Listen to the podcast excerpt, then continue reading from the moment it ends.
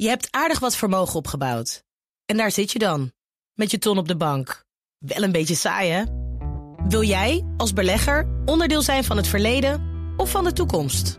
Bridgefund is een slimme fintech die een brug slaat tussen de financiële behoeften van ondernemers en van beleggers. Dus wie belegt bij Bridgefund krijgt niet alleen een mooie vaste rente, maar brengt ook ondernemers in beweging. Echt waar, met die ton kan je zoveel betere dingen doen. Bridgefund. Make money smile.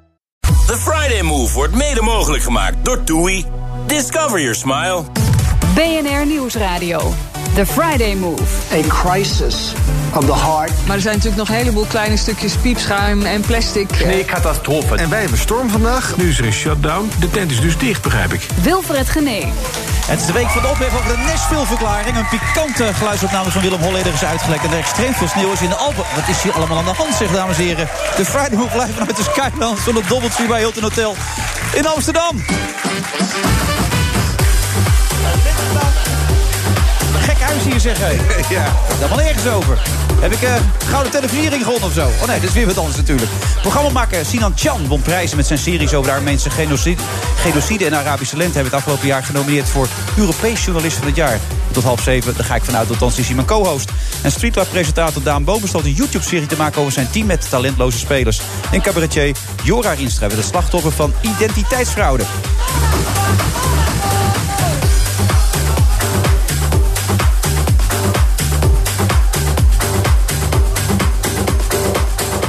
Dan bij de Friday van vrijdag 11 januari vanuit de Sky Lounge van de Doubletree bij Hilton Hotel in Amsterdam. Ik weet niet al die mensen vandaan komen. Normaal gesproken zit hier namelijk helemaal niemand. Maar roep ik altijd dat het afgeladen vol is. Maar nu zitten er echt heel veel mensen. Ja. Sinan, dat jij kan het bewijzen, toch? Ja, zeker. Bevestig ook.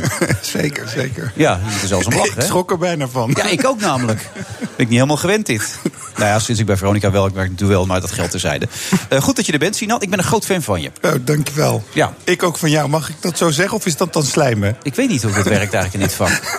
Dan moeten we elkaar een beetje af gaan fikken, de rest van de uitzending. Dat is misschien wel een goed idee. Dan, want anders wordt het wel heel erg kleef allemaal natuurlijk. De, de reden waarom ik zo'n zo'n fan van jou ben, is omdat jij volledig je eigen gang gaat. Volledig je eigen weg kiest. En je niet laat leiden door op- of aanmerking van je omgeving. Heb ik je zo goed omschreven Ja. of herken je dat niet? Nee, dat heb je heel goed omschreven. Ja, absoluut. Ik trek me daar weinig van aan. En ik doe gewoon wat ik echt belangrijk vind. En, eh, en waar ik ook gelukkig van word. Dus ook als het om werk gaat. En dat geldt dat ook voor iedereen die dat tegen jou zegt? Of zijn de naasten die jou heel dichtbij staan nog wel eens van invloed op je keuzes? Nou, mijn ouders eh, zeggen dan van... eh, we hebben liever dat je niet naar eh, oorlogsgebied gaat. Maar ze zeggen ook aan de andere kant van... ja, het heeft toch geen zin. Ze kennen je. Ja, En het is hun eigen schuld. Ze hebben het jou met de paplepel ingegeven. Ja, zeker. Mijn moeder is ook koppig. Dus ik, heb, ik weet waar ik het vandaan heb. Ja, maar ze hebben allebei toch altijd al gezegd dat jij je leven betekenis moet geven. En dat heb je gedaan. Zeker, dat, dat heb ik ook. En uh, ze hebben zich altijd gezegd ook van... Uh, maak je nuttig voor de samenleving. Op wat voor manier dan ook. En, uh, en dat probeer ik. Wat ik zo lief vind, in heel veel interviews vertel je dat zij allebei een lintje hebben gekregen. Daar ben je ja. blijkbaar heel trots op. Waarom? Ja, omdat ze 30 jaar vrijwilligerswerk hebben gedaan. Belangeloos. En, en dat geldt voor duizenden, tienduizenden mensen in Nederland die zich dagelijks inzetten voor anderen zonder belang. En ik bedoel, ik vind dat fantastisch. Die, echt gewoon diepe buiging voor al die mensen. Ik kwam laatst iemand tegen, Wilfred, 60 jaar vrijwilligerswerk. Ja, Zo. Ja, vond, ja, ik vond dat echt fantastisch. Ja, dat maakt deze samenleving zo mooi. Dat is een vaasje wat je vast moet houden, zei ja. daarom Mark Rutte ook, toch laatst? Ja, ja. Kon je daarin vinden, dat vaasje? Ja, dat, daar kon ik me zeker in vinden, absoluut. Ja? Vond je het gelukkig gekozen ook, het vaasje? Terwijl ik zie dat mijn dochter me weer aan het bellen is. Die heeft sinds een paar weken heeft een telefoon. En die blijft wel onafgebroken bellen. Wacht even. Wacht even hoor. Dat ik zal even zeggen. Isabel, ik, Isabel, ik zit even in de uitzending. Ik bel je zo terug, ja? ja? Tot zo. Nou, dat was Isabel. Maar um, dat vaasje, dat herkende je wel. Ja, dat herkende ik wel, ja. Ja, hij bedoelde het goed. Dus uh, dat maakt niet uit wat voor uh, benaming hij daarvoor geeft. En herken jij jezelf ook als een onderdeel van die samenleving met dat vaasje waar jij graag ja. een deel van uit wil maken? Ja, absoluut. Ik maak er deel uit van. Ik, ik, uh, ik kom uit die samenleving. En ik vind ook zelf ook, ik heb nu helaas weinig tijd, maar dat ik ook gewoon. Uh, liefst eigenlijk uh, één dag in de week vrijwilligerswerk moet doen. Maar, ja, dat moet je kunnen plannen. Tegelijkertijd, uh, Sinan, je, je, wordt ervoor betaald... maar wat jij doet is een vorm van vrijwilligerswerk, toch? Jij doet dingen om mensen dingen te laten zien. Het leed van deze wereld, de vreugde van deze wereld... om uiteindelijk die betekenis er ook aan te geven, toch? Ja, dat is ook zo. Ja. Dus in zekere zin doe je dat dan doe toch ik, al? Dat doe ik al, deels, ja. ja. Alleen ietsje gevaarlijker vrijwilligerswerk dan de meeste mensen doen. Uh, zijn er momenten dat je twijfelt eraan, dat je het nog moet blijven doen? Um Ja, ik had uh, toen ik terugkwam uh, van, uh, in het spoor van IS, dacht ik wel van hoe lang ga ik dit nog eigenlijk doen? En dat was ook gewoon weer die hele ellende weer daar gezien. En al die kinderen die perspectiefloos daar leven en proberen te overleven. En toen dacht ik van ja, dit kun je ook niet twintig jaar doen, dit werk zo. Nee, ik las zelfs dat je die hele periode eigenlijk depressief bent geweest. Omdat het je zo raakte wat je daar zag. Ja, ja klopt. Ik heb, het was voor mij heel moeilijk om, om, ja, om om daarmee te dealen. Maar ook gewoon omdat ik terugkwam en dat, dat je het gevoel hebt dat, dat je niks hebt kunnen betekenen voor die kinderen. En uh, ja, dat duurde wel een maand, denk je. Dat ik even... Maar heeft dat ook invloed op jouw kinderen, op jouw gezin, op jouw familie? Um, of het ook op mijn. Uh, jouw gemoedstoestand met name bedoel ik en wat het met je gedaan heeft. Ja, mijn. mijn uh, Vooral mijn moeder, die is dan heel verdrietig en slaapt slecht ook door mij. En, uh, en die ziet ook ja, dat het gewoon van me afdruipt, de, de, het verdriet. En ik kan niet zo goed acteren. En um, nee, dus die, die, die zien dat ook. En, en collega's ook, die, die, uh, die zien mij en die denken, ja, dat, is niet. Hij ziet er niet heel gelukkig uit. Maar gelukkig uh, laat ik mezelf weer op en, en denk van ja, we moeten gewoon doorgaan. Op weg naar een nieuwe verdriet, wat je nu schetst eigenlijk. Ja, ik zou bijvoorbeeld graag naar Jemen willen, Wilfred. Ja. Maar, uh, Als ik daar nu... lees over wat dat daar allemaal gebeurt... dan word je ook niet vrolijk, dat weet nee, ik zeker. Nee, er gaan uh, dagelijks 30 tot 40 kinderen dood. Er wordt gezegd dat er 65.000 kinderen aan honger zijn omgekomen. Kinderen die uh, bladeren moesten eten, weet ik veel wat. En ja, dat lijkt me ook wel in die zin ook wel weer heftig om daar naartoe te gaan. Om te zien dus dat daar gewoon dagelijks 30 kinderen doodgaan. Maar ik vind dat we dat moeten zien ook. Hoe, ja, hoe verschrikkelijk het ook is. En hoe depressief ik er ook van word. Ik denk van ja, dat is nou de dingen die wij moeten zien. En waar kan eigenlijk ook moeten ingrijpen of moeten helpen. Maar gaat dat dan helpen? Want ik, van jouw regisseur heb ik een keer gelezen dat, dat met name kinderen zijn ook jouw zwakke punt gelijk. Hè? Die, die raken ja. nog veel meer natuurlijk dan volwassenen. Ja. Dat maakt het dus nog heftiger voor je. Gaat dat een verschil maken als jij daar naartoe gaat en je gaat die reportage maken? Ja, dat weet ik niet, Wilver. Ik hoop dat het een verschil maakt. Dat er, dat er vanuit de politiek gekeken wordt. Eh, dat ze denken van nou ja, we moeten gewoon iets doen. Uh, je, je hoopt dat, het, uh, dat, dat je, al is die steen maar klein, dat je die een beetje verlegt. Uh, maar je weet het nooit zeker. En waarom is het zo moeilijk trouwens om daar naartoe te gaan? Het is bijna afgesloten, hè? geïsoleerd door Saudi-Arabië. Uh, het wordt ook gebombardeerd, dus het is heel moeilijk om uh, dat deel van, van Jemen te bereiken... waar, waar ja, 14 mensen met hongersnood te maken hebben. Hoeveel zei je? 14 miljoen. 14 miljoen? Ja. ja. Dat is bijna onze bevolking, joh. Ja, ja dat is echt verschrikkelijk. Ja, echt. En, en, en hoe ver, wat, wat zit er? Daar zit alleen Saudi-Arabië nu echt uh, in controle daar? Of? Nou, ze proberen de controle te krijgen. Dat, dat, dat gebied is in handen van, van de Houthis. Dat is uh, de, de, waar Saudi-Arabië, in ieder geval waar, waar, de, waar in Jemen de oorlog over gaat. Het is in tweeën verdeeld eigenlijk, het land. En, maar dat is het land wat, uh, wat door, door, door Saudis deels door een coalitie wordt aangevallen. Ongelooflijk. En dat, dat apart is, want je, je hebt prachtige documentaires gemaakt... maar je kan nu de straat niet opkomen dus we beginnen over heel iets anders. Hè? Toch? Ja, over een ander programma. Ja. ja. Iets lichtvoetiger. Ja. Hoe, hoe, is dat? Iedereen heeft het over Wie is de Bol, hè? Nu, je bent nu de held opeens, toch? Iedereen kent je nu. Ja, nu wel, ja. En hoe is dat? Ja, weet je Wilfred, ik vind dat heel leuk. Maar dat is op de zaterdag. En ik hoop eigenlijk dat ze ook zondag kijken. Nou, je reportage over Saudi-Arabië ja, dan. liefst ja. heb ik dat ze vooral zondag kijken. Ja, maar het lijkt me heel gek als je al die met name zware dingen maakt... dat ja. opeens zoiets dan zoveel impact heeft. Ja, ja. zo werkt tv, hè? Ja, nou goed, dat geeft ook gelijk het leven aan. De lichtvoetigheid ja. en de zwaarte die we met z'n allen met ons meedragen. Nou, dit is een heel filosofisch begin. Gelukkig hebben we zo meteen ook een filosoof. Stine Jensen, die gaat er ook alles over vertellen. Het gaat namelijk over de liefde... waar van de week nog een pamflet van moest ondertekend worden... om die liefde nog een beetje te kunnen garanderen... in deze Nederlandse samenleving. Tot zo.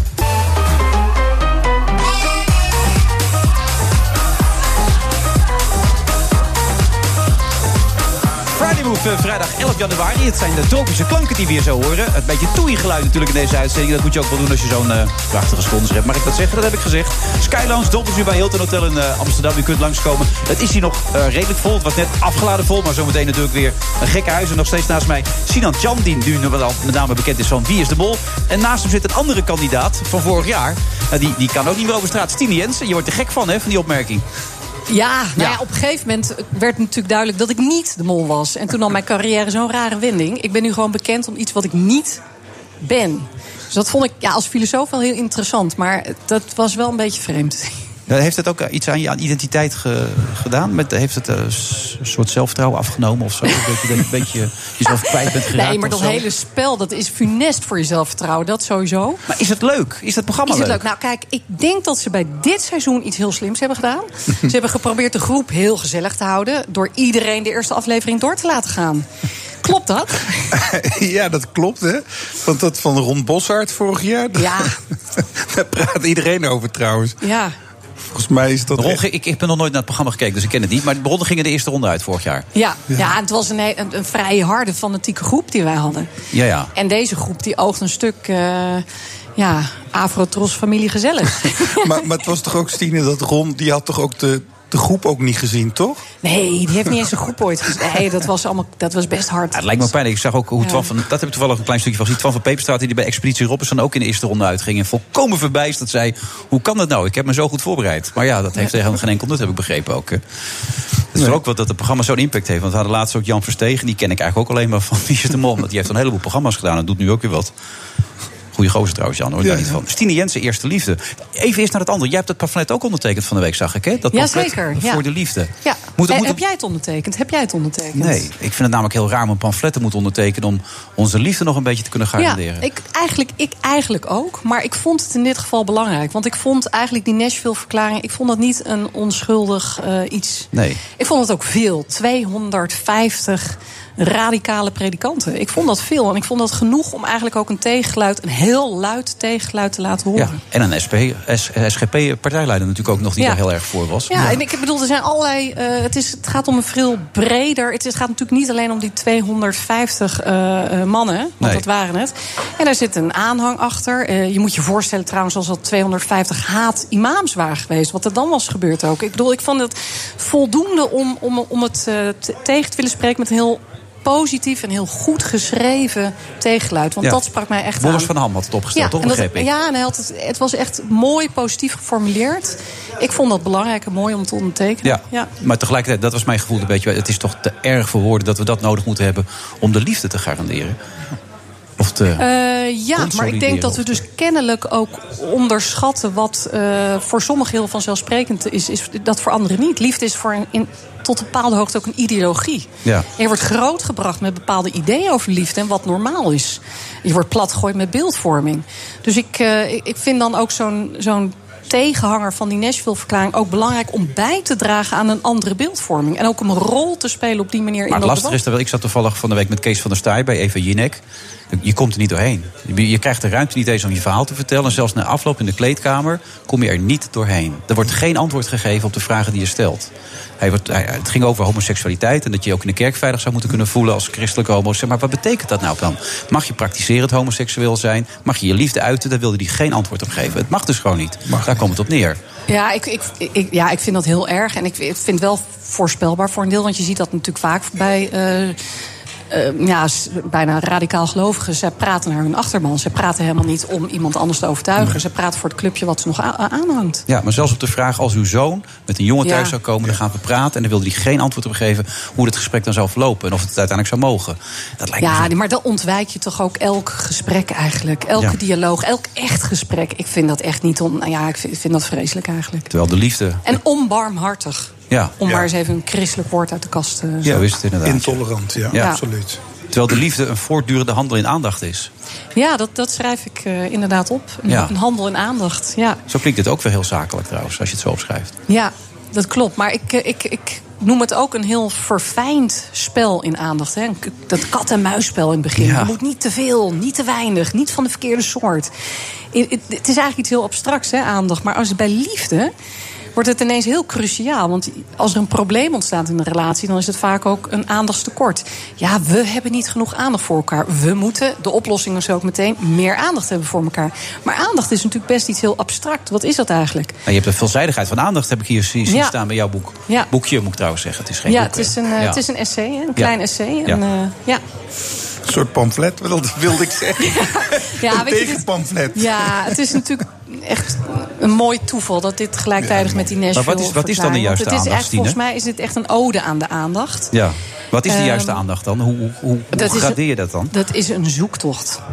Eh, dat is, dat is, dat is de, de juiste aandacht, dat, dat, dat is volgens mij zo moeilijk. Of het nu gaat om de opvoeding of wat dan ook. Volgens mij is dat iets waar je continu eigenlijk mee bezig bent. En zeker in deze tijd, waarin er sprake is van een soort aandachtstekort in de maatschappij. We zijn te snel afgeleid, we hebben die iPhones.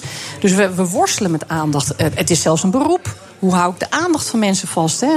Op je internetsite langer dan 20 seconden zijn mensen gespecialiseerd in aandacht. Het is echt handel. Aandacht is handel geworden. Ja. Ja, je moet eigenlijk dit soort programma's, maar ook als ik die andere programma's maak, moet je zorgen dat er steeds iets gebeurt. Anders haken Precies. mensen ook eraf. En gaan ze naar een andere zender. Ja. Ik vind het een heel slecht boek, moet ik dan zeggen, of zo bijvoorbeeld. Weet Ah, je wel, vind dan denken mensen even- zo. Dat zijn teksten, zeg, hè, dat die dat durft ja, te roepen. niet kopen. Dit boek, dit is... Nee, dat eh, soort teksten, ja. dan denken mensen, oh, moet even opletten wat er nu gebeurt. Maar het is opgedragen aan Mark. Mark, je eerste Ja. liefde. Ja.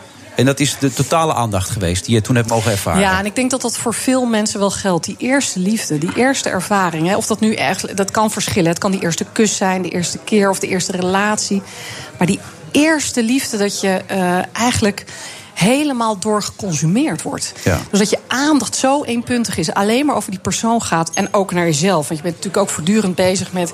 Het is ook één grote zelfkeuring. Ja, hè? En je bent aan het mooi. wachten. Komt er weer een sms of komt er. Nou, toen was er nog helemaal geen mobiele telefoon. Hè? Nee. Dat was echt een andere tijd voor de eerste liefde. Maar het was wel Je, had er wel gewoon een telefoon bij jullie jouw, jouw tijd, of nog niet? Ja, ja, zeker. Ja, zeker ja, ja. Ja, ja, ja. bij jou ook? Ja, nee, in Friesland hadden we toen net inderdaad riolering en volgens mij elektriciteit ook in die tijd. Dus ja. Ja. Maar het is wel inderdaad heel intens. Ik, Ja. Wie was jouw eerste liefde, Sinan? Mijn eerste liefde, ja, dat was een eh, meisje op de basisschool eigenlijk. een soort jeugdliefde. Ja. Hoe lang was dat een gevoel van totale aandacht voor jou dan? ja, dat was niet heel, heel lang, moet ik zeggen. het viel wel mee. En je weet haar naam nog, of dat weet je ook al niet meer? Eh, nee, dat weet ik eigenlijk niet meer. Apart. Toch wel erg, hè? Ja. Maar ik neem aan dat het daarna ook eh, eerste liefde... Weet je wel, dat herhaalt zich wel. Ja, Iedere klopt. liefde begint namelijk wel weer opnieuw. En dan heb je weer een andere eerste liefde. Of je hebt een andere ervaring. Of, ja. Maar het, het wordt toch nooit meer zoals het was? Ik neem aan dat je dat ook schrijft, toch? Nee. Daar komt het een beetje op neer. Nee, want het is natuurlijk maar eh, één keer bijna dat je zo'n... ehm, dat je op die manier voor het eerst de liefde beleeft en meemaakt. Dat, We hebben de liefde dus ook nodig om onszelf continu te bevestigen. Om onze identiteit eigenlijk veilig te stellen. Daar komt het ook op neer, zeg Daar jij. komt het ook op neer. We gebruiken het ook als een tool voor zelfbevestiging. Vindt iemand mij nog leuk? Heeft iemand aandacht voor mij? Eh, en deze tijd natuurlijk helemaal, waarin eh, liefde eigenlijk echt een, een, een handel is geworden, ook online. Ja.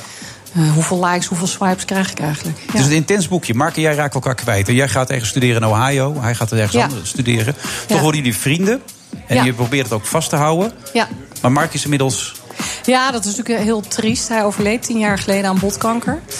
Eh, en toen had ik hem ook een jaar niet gezien. En toen moest ik eigenlijk de brief van mijn leven gaan schrijven om afscheid met, te met nemen. ruzie hadden jullie elkaar niet meer gezien. Zeker. Dat ja. maakt het helemaal zo Dat heftig. maakt het heel heftig. Ja. Ja. En dus eh, dan, dan ga ik op. Hij schreef mij elke dag ooit een brief. En dan ga ik op zoek naar die ene laatste brief die ik aan hem wil schrijven.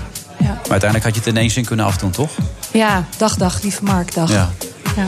Wat heb ik aan dit boekje als ik het gelezen heb? Wat, wat word ik er rijker van? Nou, ik denk dat je weer ehm, ja, mijmerend, reflectief terug gaat denken aan jouw eigen eerste liefde. Net zoals Sinan aan de basisschool. En dat meisje Ja. met die naam die hij even Ja, kwijt en is. ook maar- dus, weet je, die volle zintuigelijke ervaring. Want we hebben het jou nog niet kunnen vragen, maar jouw eerste liefde. Ja, precies. Mijn eerste echte liefde was Lise. Dat heeft vijf jaar geduurd ook. Eh, want als ik, als ik dan terugdenk, als ik aan de eerste liefde denk, is dat Lise. Ja. Op, de, op het gymnasium, laatste klas. Toen ging ik studeren in Groningen. Kwam ik terug. Nou ja, sport, dat, dat, dat, dat staat me echt nog wel bij inderdaad. Ja. En dat is wat je zegt, dat is zo intens, zo aanwezig, zo sterk. Dat blijf je ook altijd herinneren. Hele kleine dingen, een nummer dat je hoort, eh, een bepaalde locatie waar je bent, een radioprogramma. Kees Schilperoort en Annette van Dricht, s'avonds op vrijdagavond. De stemband was dat volgens mij. Nou ja, daar zaten we altijd te luisteren naar, voordat we naar huis toe gingen. Nou, dat soort dingen blijf je altijd bij. Dus dat eh, raak je nooit meer kwijt. Bedankt voor deze mooie omschrijving eh, van de eerste liefde, Stine. Graag gedaan. Ja. Blijf jij nog even zitten, Sinan? Ja. Kun je nog even nadenken of je erop komt? zometeen? Ja, precies. Tot zo na de reclame. BNR Nieuwsradio. The Friday Move. er zijn in totaal eh, 281 van die containers. eh, Sneeuwcatastrofe. Dat is iets wat je absoluut niet wil als havenmeester zijn. Het Hof had nu moeten zeggen, ehm, ehm, dat kan niet. Wilfred Genee. Willem Holleder, deze week was er weer een proces. En hoe, hoe staat het er eigenlijk voor? We gaan het in deze uitzending bespreken. En hij zit er ook nog steeds, Sinan Chan.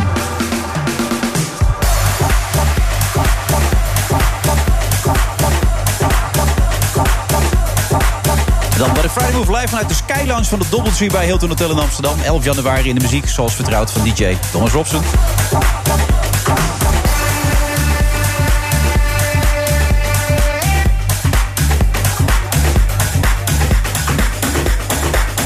En via social media kunt u ons nog steeds bereiken. Via het BNF Friday Move, Ed Wilfred Heb je die ook gewoon?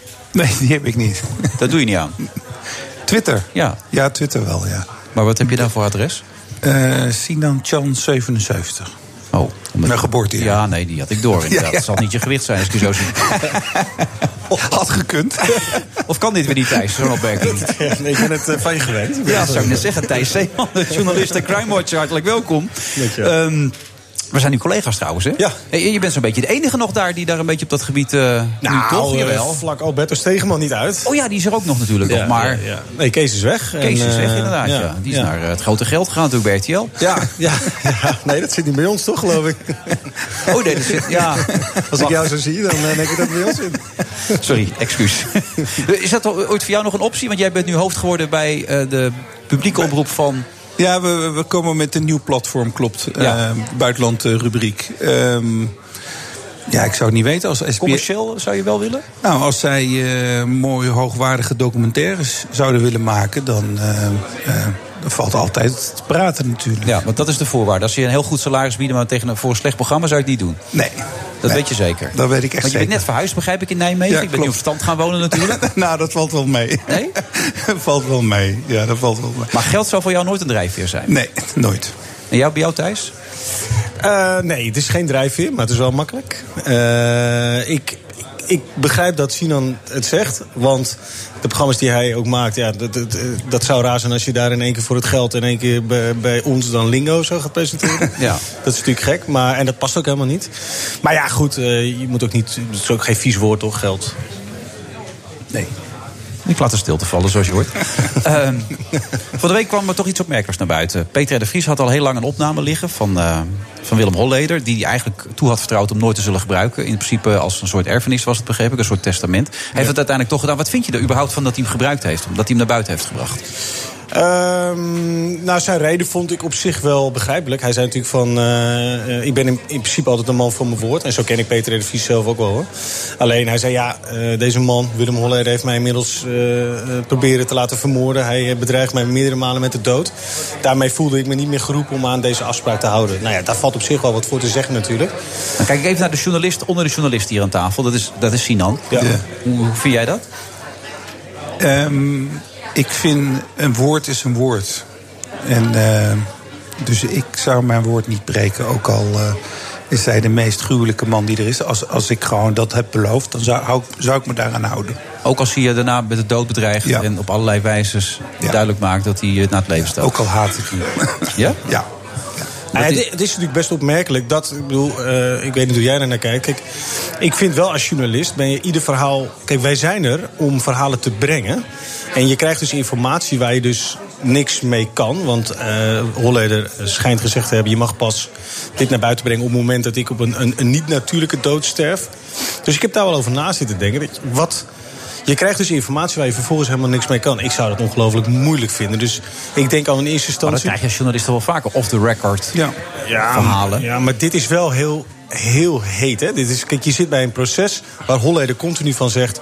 Nee, ik ben een loopjongen van, van de grote jongens. Ik, ik, wat het, het gaat over het feit Ja. dat hij eh, nu heeft aangegeven in een soort testament. En eigenlijk ja, eh, een levensverzekering bijna. ehm, dat hij heeft afgesloten bij Peter de Vries. Dat hij zegt: Nee, ik, ik ben inderdaad onderdeel van dit driemanschap. Ja. Steny Hillis, Tino Sorel. Ik maak er onderdeel van uit. Terwijl hij al die tijd nu beweert dat hij gewoon loopjongen was, inderdaad. Loopjongen, jongen die altijd de probleempjes oploste voor andere mensen. Ja, dat is natuurlijk een beetje zijn, zijn positie die hij nu graag in wil nemen. En eh, dat, kijk, dat is zo eh, heftig eigenlijk wat hij hier aangeeft. Dat zit dan de hele tijd in je binnenzak. Het zou in mijn binnenzak branden. Alleen Nee, ik, dat- maar tegelijkertijd, ik neem aan dat er een afspraak is gemaakt... dat wat er ook gebeurt, eh, welke omstandigheden we elkaar ook later zullen bij- meemaken... dat moet je dan niet doen. Dat zullen ze, ik neem aan dat ze deze casus waarschijnlijk nog wel door hebben genomen. Ja, dat ik ze ook. zware ruzie zouden kunnen krijgen... en het helemaal mis zou kunnen gaan tussen die twee. Ja, nou ja, dat is natuurlijk. In dat opzicht sluit je een beetje een pak met de duivel. Ehm, kijk, het niveau waar Peter de Vries op acteert. Dit, dit is natuurlijk wel. Dit is niet zomaar een. een, een ehm, eh, een nieuwtje dat je binnenkrijgt. Peter de Vries is natuurlijk best wel. Nou, zeker, dat was hij. En het is hij eigenlijk nog steeds van ons vakgebied misschien wel de grootste. Du- dus kijk, voor mij is het een beetje makkelijk praten. Want ik heb nog niet van dit, eh, eh, dit Nee. kaliber berichten gehad. Dus ik kan heel makkelijk dit nu zeggen. Alleen. Maar Thijs, zou jij, het zo, heftig. zou jij zo'n afspraak maken? Nou, ik, ik vind dat ook wel lastig hoor, Ja, journalist, om met Nou, dit soort dus mensen afspraken te maken. Ja. Nou, ik jij had het dus niet gedaan, hoor ik jou zeggen. Nee, ik zou geen afspraken met, met dit soort. Nou, ik vind het gewoon een topcrimineel. Ja. En, Nou, dat eh, is het ook wel. en dat is precies wat je zegt. Dan gaat het branden namelijk in je zak. Ja. Omdat, omdat je weet iets. En, en, en dat heeft hij toch wel heel lang voor zich gehouden. Dan ook. Het was natuurlijk ook al raar, en dat, daar heb ik al eens vaker discussie met Peter over gehad. Hij was ook heel goed bevriend met Cor van Hout. Dat was gewoon een persoonlijke vriend van hem. Terwijl Ja. ik persoonlijk nog steeds denk dat je dat beter ook niet kan doen. Nee. In dit vak. Als je, jij vindt Klopt. van wel, Thijs. Nee, nee, ik, ik ben het wel met je eens. Kijk, eh, toen ik een beetje in de journalistiek, begon... was bij, was bij het Parool en werkte ik samen met Paul Vugts. Eh, eigenlijk misschien wel de beste van allemaal. Iets minder bekend, inmiddels was steeds, steeds bekender. Ja, steeds ook. eh, Maar goed, niet min- minder zoals op, op televisie. Ik heb ooit een keer een, een uitnodiging gehad van de Hells Angels... dat ik daar alleen heen mocht. En toen dacht ik echt, nou, dit is te gek. Weet je, wel. ik ga daarheen. En toen heb ik Paul nog wel even gebeld. Van, zo van, ja, wat zou je doen? Zei hij, dat moet je nooit doen. Want je bent... Je bent ze, ze hebben allemaal een belang. Ja. Jij, ze kiezen jou uit. En toen, dat heb ik eigenlijk nooit... Ben ik dat nooit vergeten. En dat heb ik gevoel heb ik ook een beetje bij dit verhaal. Wat moet je met de informatie als je er niks mee kan? Wat moet je er oprecht mee? ja, dus wat, wat Sinan terecht zegt, je moet nooit zo ver laten komen. Ja, alleen de nieuwsgierigheid. Kijk, we zijn ook journalisten. En de nieuwsgierigheid, die, ik kan me ook. Kijk, ik denk niet dat Holleder hem gebeld heeft en zegt: ja, Ik ga je dit en dit vertellen, dat ga je eens opnemen. Die heeft natuurlijk gezegd: eh, Ik heb iets voor je, Ja. eh, ik wil een verhaal. Ja, en dan, dan moet je afspraken maken. Ja, ik kan me ook wel voorstellen dat, dat, de, dat, de, dat de nieuwsgierigheid het kan winnen. En ik kan me voorstellen, kijk, Peter R. Vries, zeker in die jaren, die schaakte wel op, op meerdere borden. Ik weet niet wat de deal is geweest. Hè. Ik bedoel, je kunt, hij was bijvoorbeeld ook de eerste die, in het, eh, die de foto van Holleden maakte in het bos. Beetje in dezelfde periode. Het kan natuurlijk zijn dat je wheelt en dealt. En dat vind ik niet raar. Dat vind ik ook niet. Dat hoort bij jullie vak, ja? Ja, nee, ik, ik snap best dat je afspraken maakt. Maar echt bevriend raken met criminelen. Dus ik zou ook niet. Bijvoorbeeld. Weten we echt alles van Cor van Hout? Eh, nee. Of heeft hij ook weer dit soort afspraken gemaakt met hem? En ik vind dat. Ik zou daar.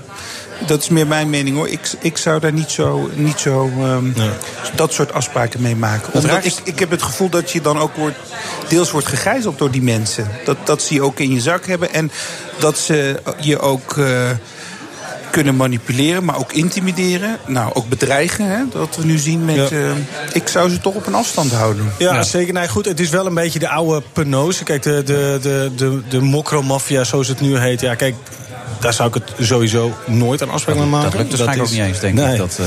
Nee, maar dat is van een heel andere orde. Kijk, Peter de Vries, wat je... Kijk, ik ben heel erg benieuwd wat het echte verhaal hierachter is. Hoe, hoe dit nou is ontstaan. Kijk, ik ken hem wel. Iemand als... Ja, eh recht door zee. Iemand die inderdaad zijn afspraak altijd nakomt. Iemand die...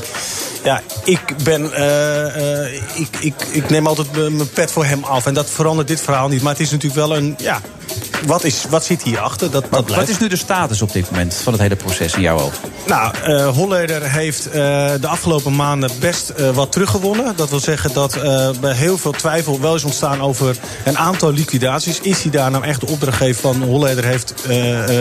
deze mensen hadden veel meer vijanden dan alleen Holleder. Twee liquidaties, denk ik, dat zijn de liquidaties Thomas van der Bijl en Kees Houtman. Gaat hij denk ik sowieso voor veroordeeld worden. Dat gaat hem al 30 plus opleveren. Deze eh, woorden van Peter R. de Vries gaan hem in een ongelooflijk moeilijk daglicht zetten. Dat, dat eigenlijk de, het is een behoorlijk gewicht op de weegschaal dat nu in één keer bij het OM eh, Ja, erbij komt. Het verhaal dat die loopjongen was, is bij deze eigenlijk een kracht. Dat kun je stellen. Ja, dat was al een kul verhaal en dat is, laat het nu één keer eh, eens te meer zien. Dus we zien, als het goed is, Willem Holleder nooit meer buiten. Nee, Willem Holleder, denk ik, zien we nooit meer buiten. Hij is ook al 60. Dus al gaat hij maar voor één liquidatie eh, opdracht voor de pijl... dan is het al 30 plus, is hij 90. Ja. Nou ja, en hij had ooit een hartprobleem, maar dat is opeens weer voorbij, toch? Willem Holleder is de grootste manipulator, denk ik. Die Cor van Hout zei over hem... hij laat twee lantaarnpalen ruzie met elkaar krijgen. Nou, ik geloof dat daar alles wel mee gezegd is. Oké, Thijs, hartelijk bedankt. Dus wordt eigenlijk nooit bevriend in het vak met, met, met, met de andere kant, zeg maar. Ik ben überhaupt met niemand bevriend in het vak, maar dat schijnt een andere natuurlijk. Nou, met Johan Dirks toch wel? Ja, ja, dat is wel. Thijs Zeeman, wij gaan zo verder met Jora Rienstra.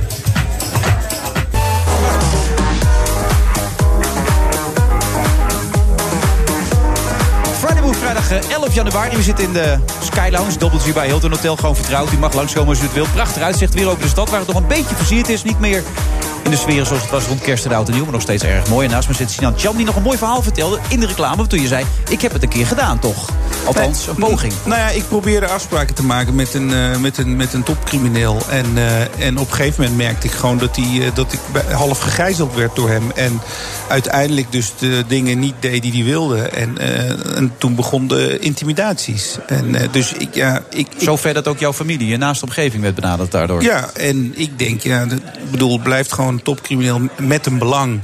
En als journalist moet je daar toch eh, afstand eh, houden. En toen was, jong, was jij een jong beginnend journalist nog? Nou, toen was het, eh, ja, is twaalf jaar geleden. Ja. dat is best dat is een tijdje geleden. En toen dacht ik, oké, dit, dit gaan we dus nooit meer doen. Nee. Mag je zeggen wie om wie het gaat of heb je het liever Nee, niet? nee, liever niet. Dat vindt hij ook niet zo leuk. En dan, Hij zit vast, hè, voor de duidelijkheid. Ja, gelukkig. Nog een ja. hele tijd ook waarschijnlijk. Ja, zeker. Ja. Toch apart, hè, dat het zo gevoelig kan liggen. Ja, ja, het ligt nog steeds gevoelig. Nee, want ik bedoel, we hadden het ook even over de mokromafia. Als je ziet hoe hard die is bijvoorbeeld.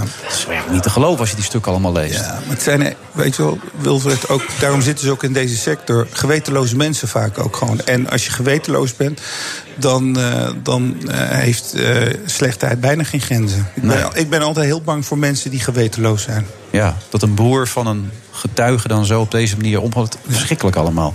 Je, je zit naast een dame die je vanochtend ook al hebt gezien, Jora Riens. Ja, welkom. goedemiddag. Ja, hallo. Hi, Ja. hi, hi. Waar hebben jullie elkaar precies gezien vanochtend, voor de duidelijkheid? Eh, Nou, eh, het AD heeft tegenwoordig een, een ochtendshow online, echt video. En dat presenteer ik. Eh, dat is live, elke ochtend eh, van half acht en, en om half negen. En eh, Sinan eh, was vanochtend bij ons te gast. Maar wat is daar nou precies de gedachte? Want je hebt dus een krant, maar die, wil dus, die ontwikkelt zich dan klaarblijkelijk. Dus dat wordt Ja. steeds meer tv eigenlijk. Eigenlijk is Ja. die krant straks gewoon vertrokken. Nou, nee, die, nee, ook de tv is denk ik straks vertrokken. Nee, dus, eh, Oh ja, denk je?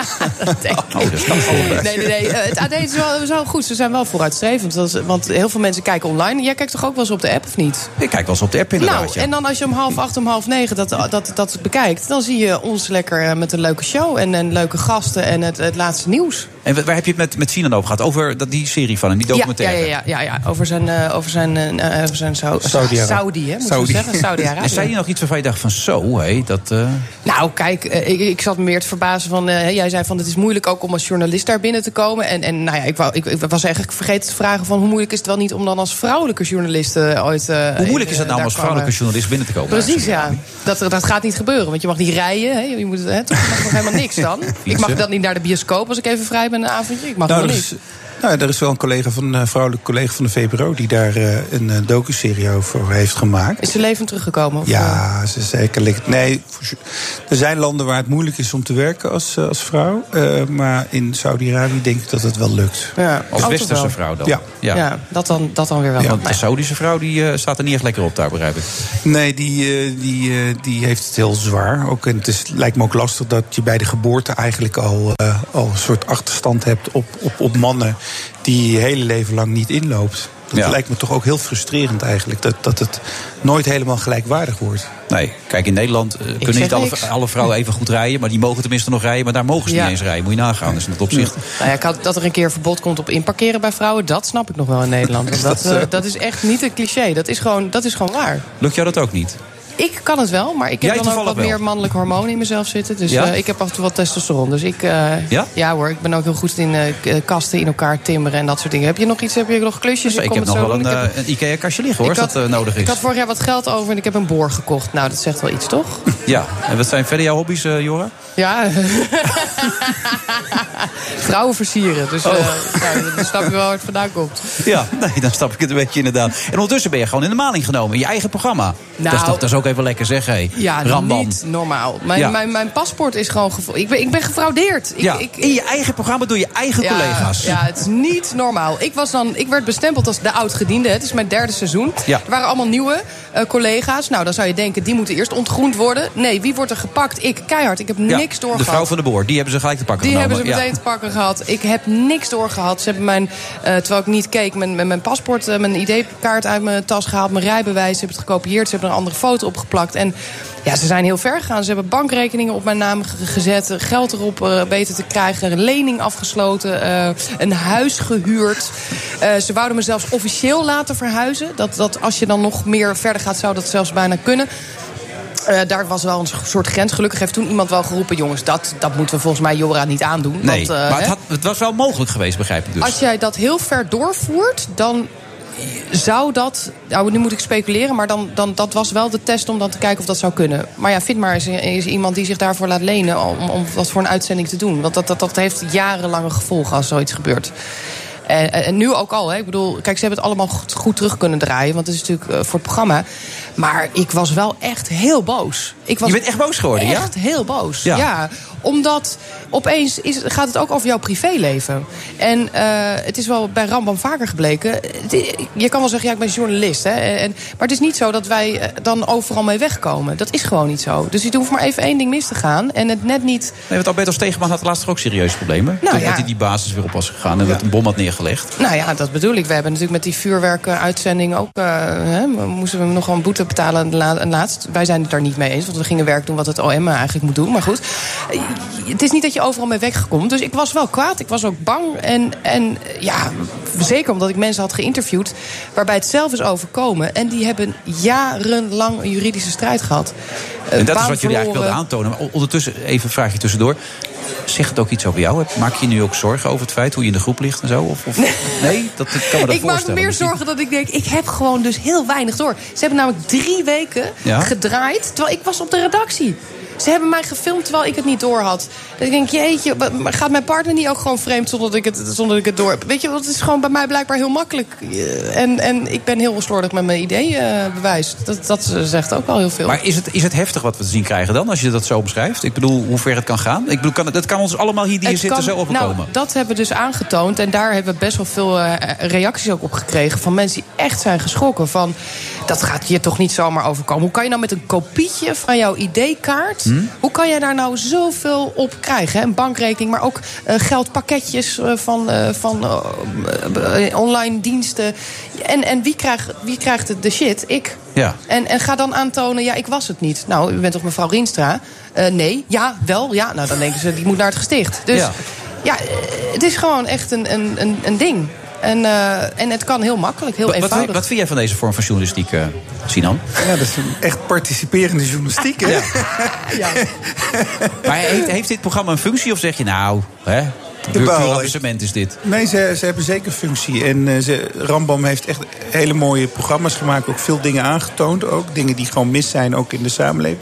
Nee, ik ben wel fan van Rambam. Dus eh, ik vind het ook een eh, Nou, en- heel erg nodige vorm van journalistiek. En even over eh een bedrijf. Ja, ik kijk wel hoor. Je, bedrijven- je, je, je, je wijst nou maar op een manier sorry. dat ik niet op zit te letten. Maar nee, ja. ik ben enthousiast.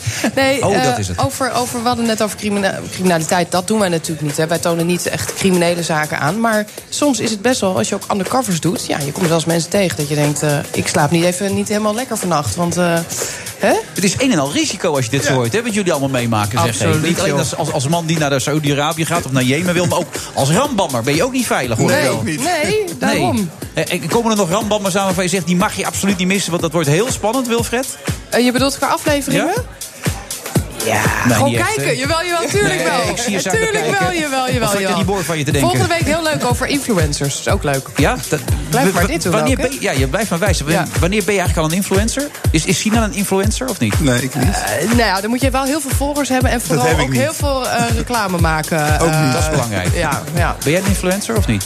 Nee, ik doe een parodie op influencers, doe ik vaak. Dus eh, de dag dat ik dat officieel word, dan, eh, dan vertrek ik naar Saudi-Arabië, denk ik. Oké, eh, morgen half twee, lukt dat of niet? Eh, ik ga even kijken. Ja? Ja hoor. Maar kastjes zitten een uur in elkaar, joh. dat mag geen probleem zijn, Nee, toch? precies. Ook. Jora Rienstra, bedankt. Wanneer is het eigenlijk, het programma? Elke donderdagavond om vijf voor negen, NPO 3. Nou, bij deze. Hè? Dankjewel. Tot snel. BNR Nieuwsradio.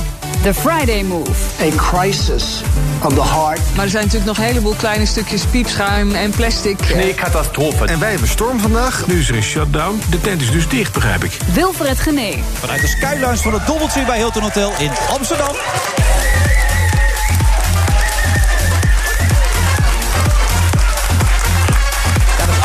Sinan. Dat is allemaal voor jou. Ongelooflijk, al die mensen. Maar het wordt een veelbelovend jaar voor Sinan. Er verschijnen drie nieuwe series, twee nieuwe boeken... en hij wordt het gezicht van het nieuwe multimediale platform van de NPO. En vanmiddag zit hij ook nog hier. Hoe doet die man dat allemaal natuurlijk? En de verleiders zijn terug. Dit keer richten ze hun pijl op Facebooks, de Apples en de Googles en de Ubers van deze wereld. En aankomende dinsdag wordt er gestemd over May's Brexit-deal. Peter Brus heeft er weinig vertrouwen in. Dat hoort u zo.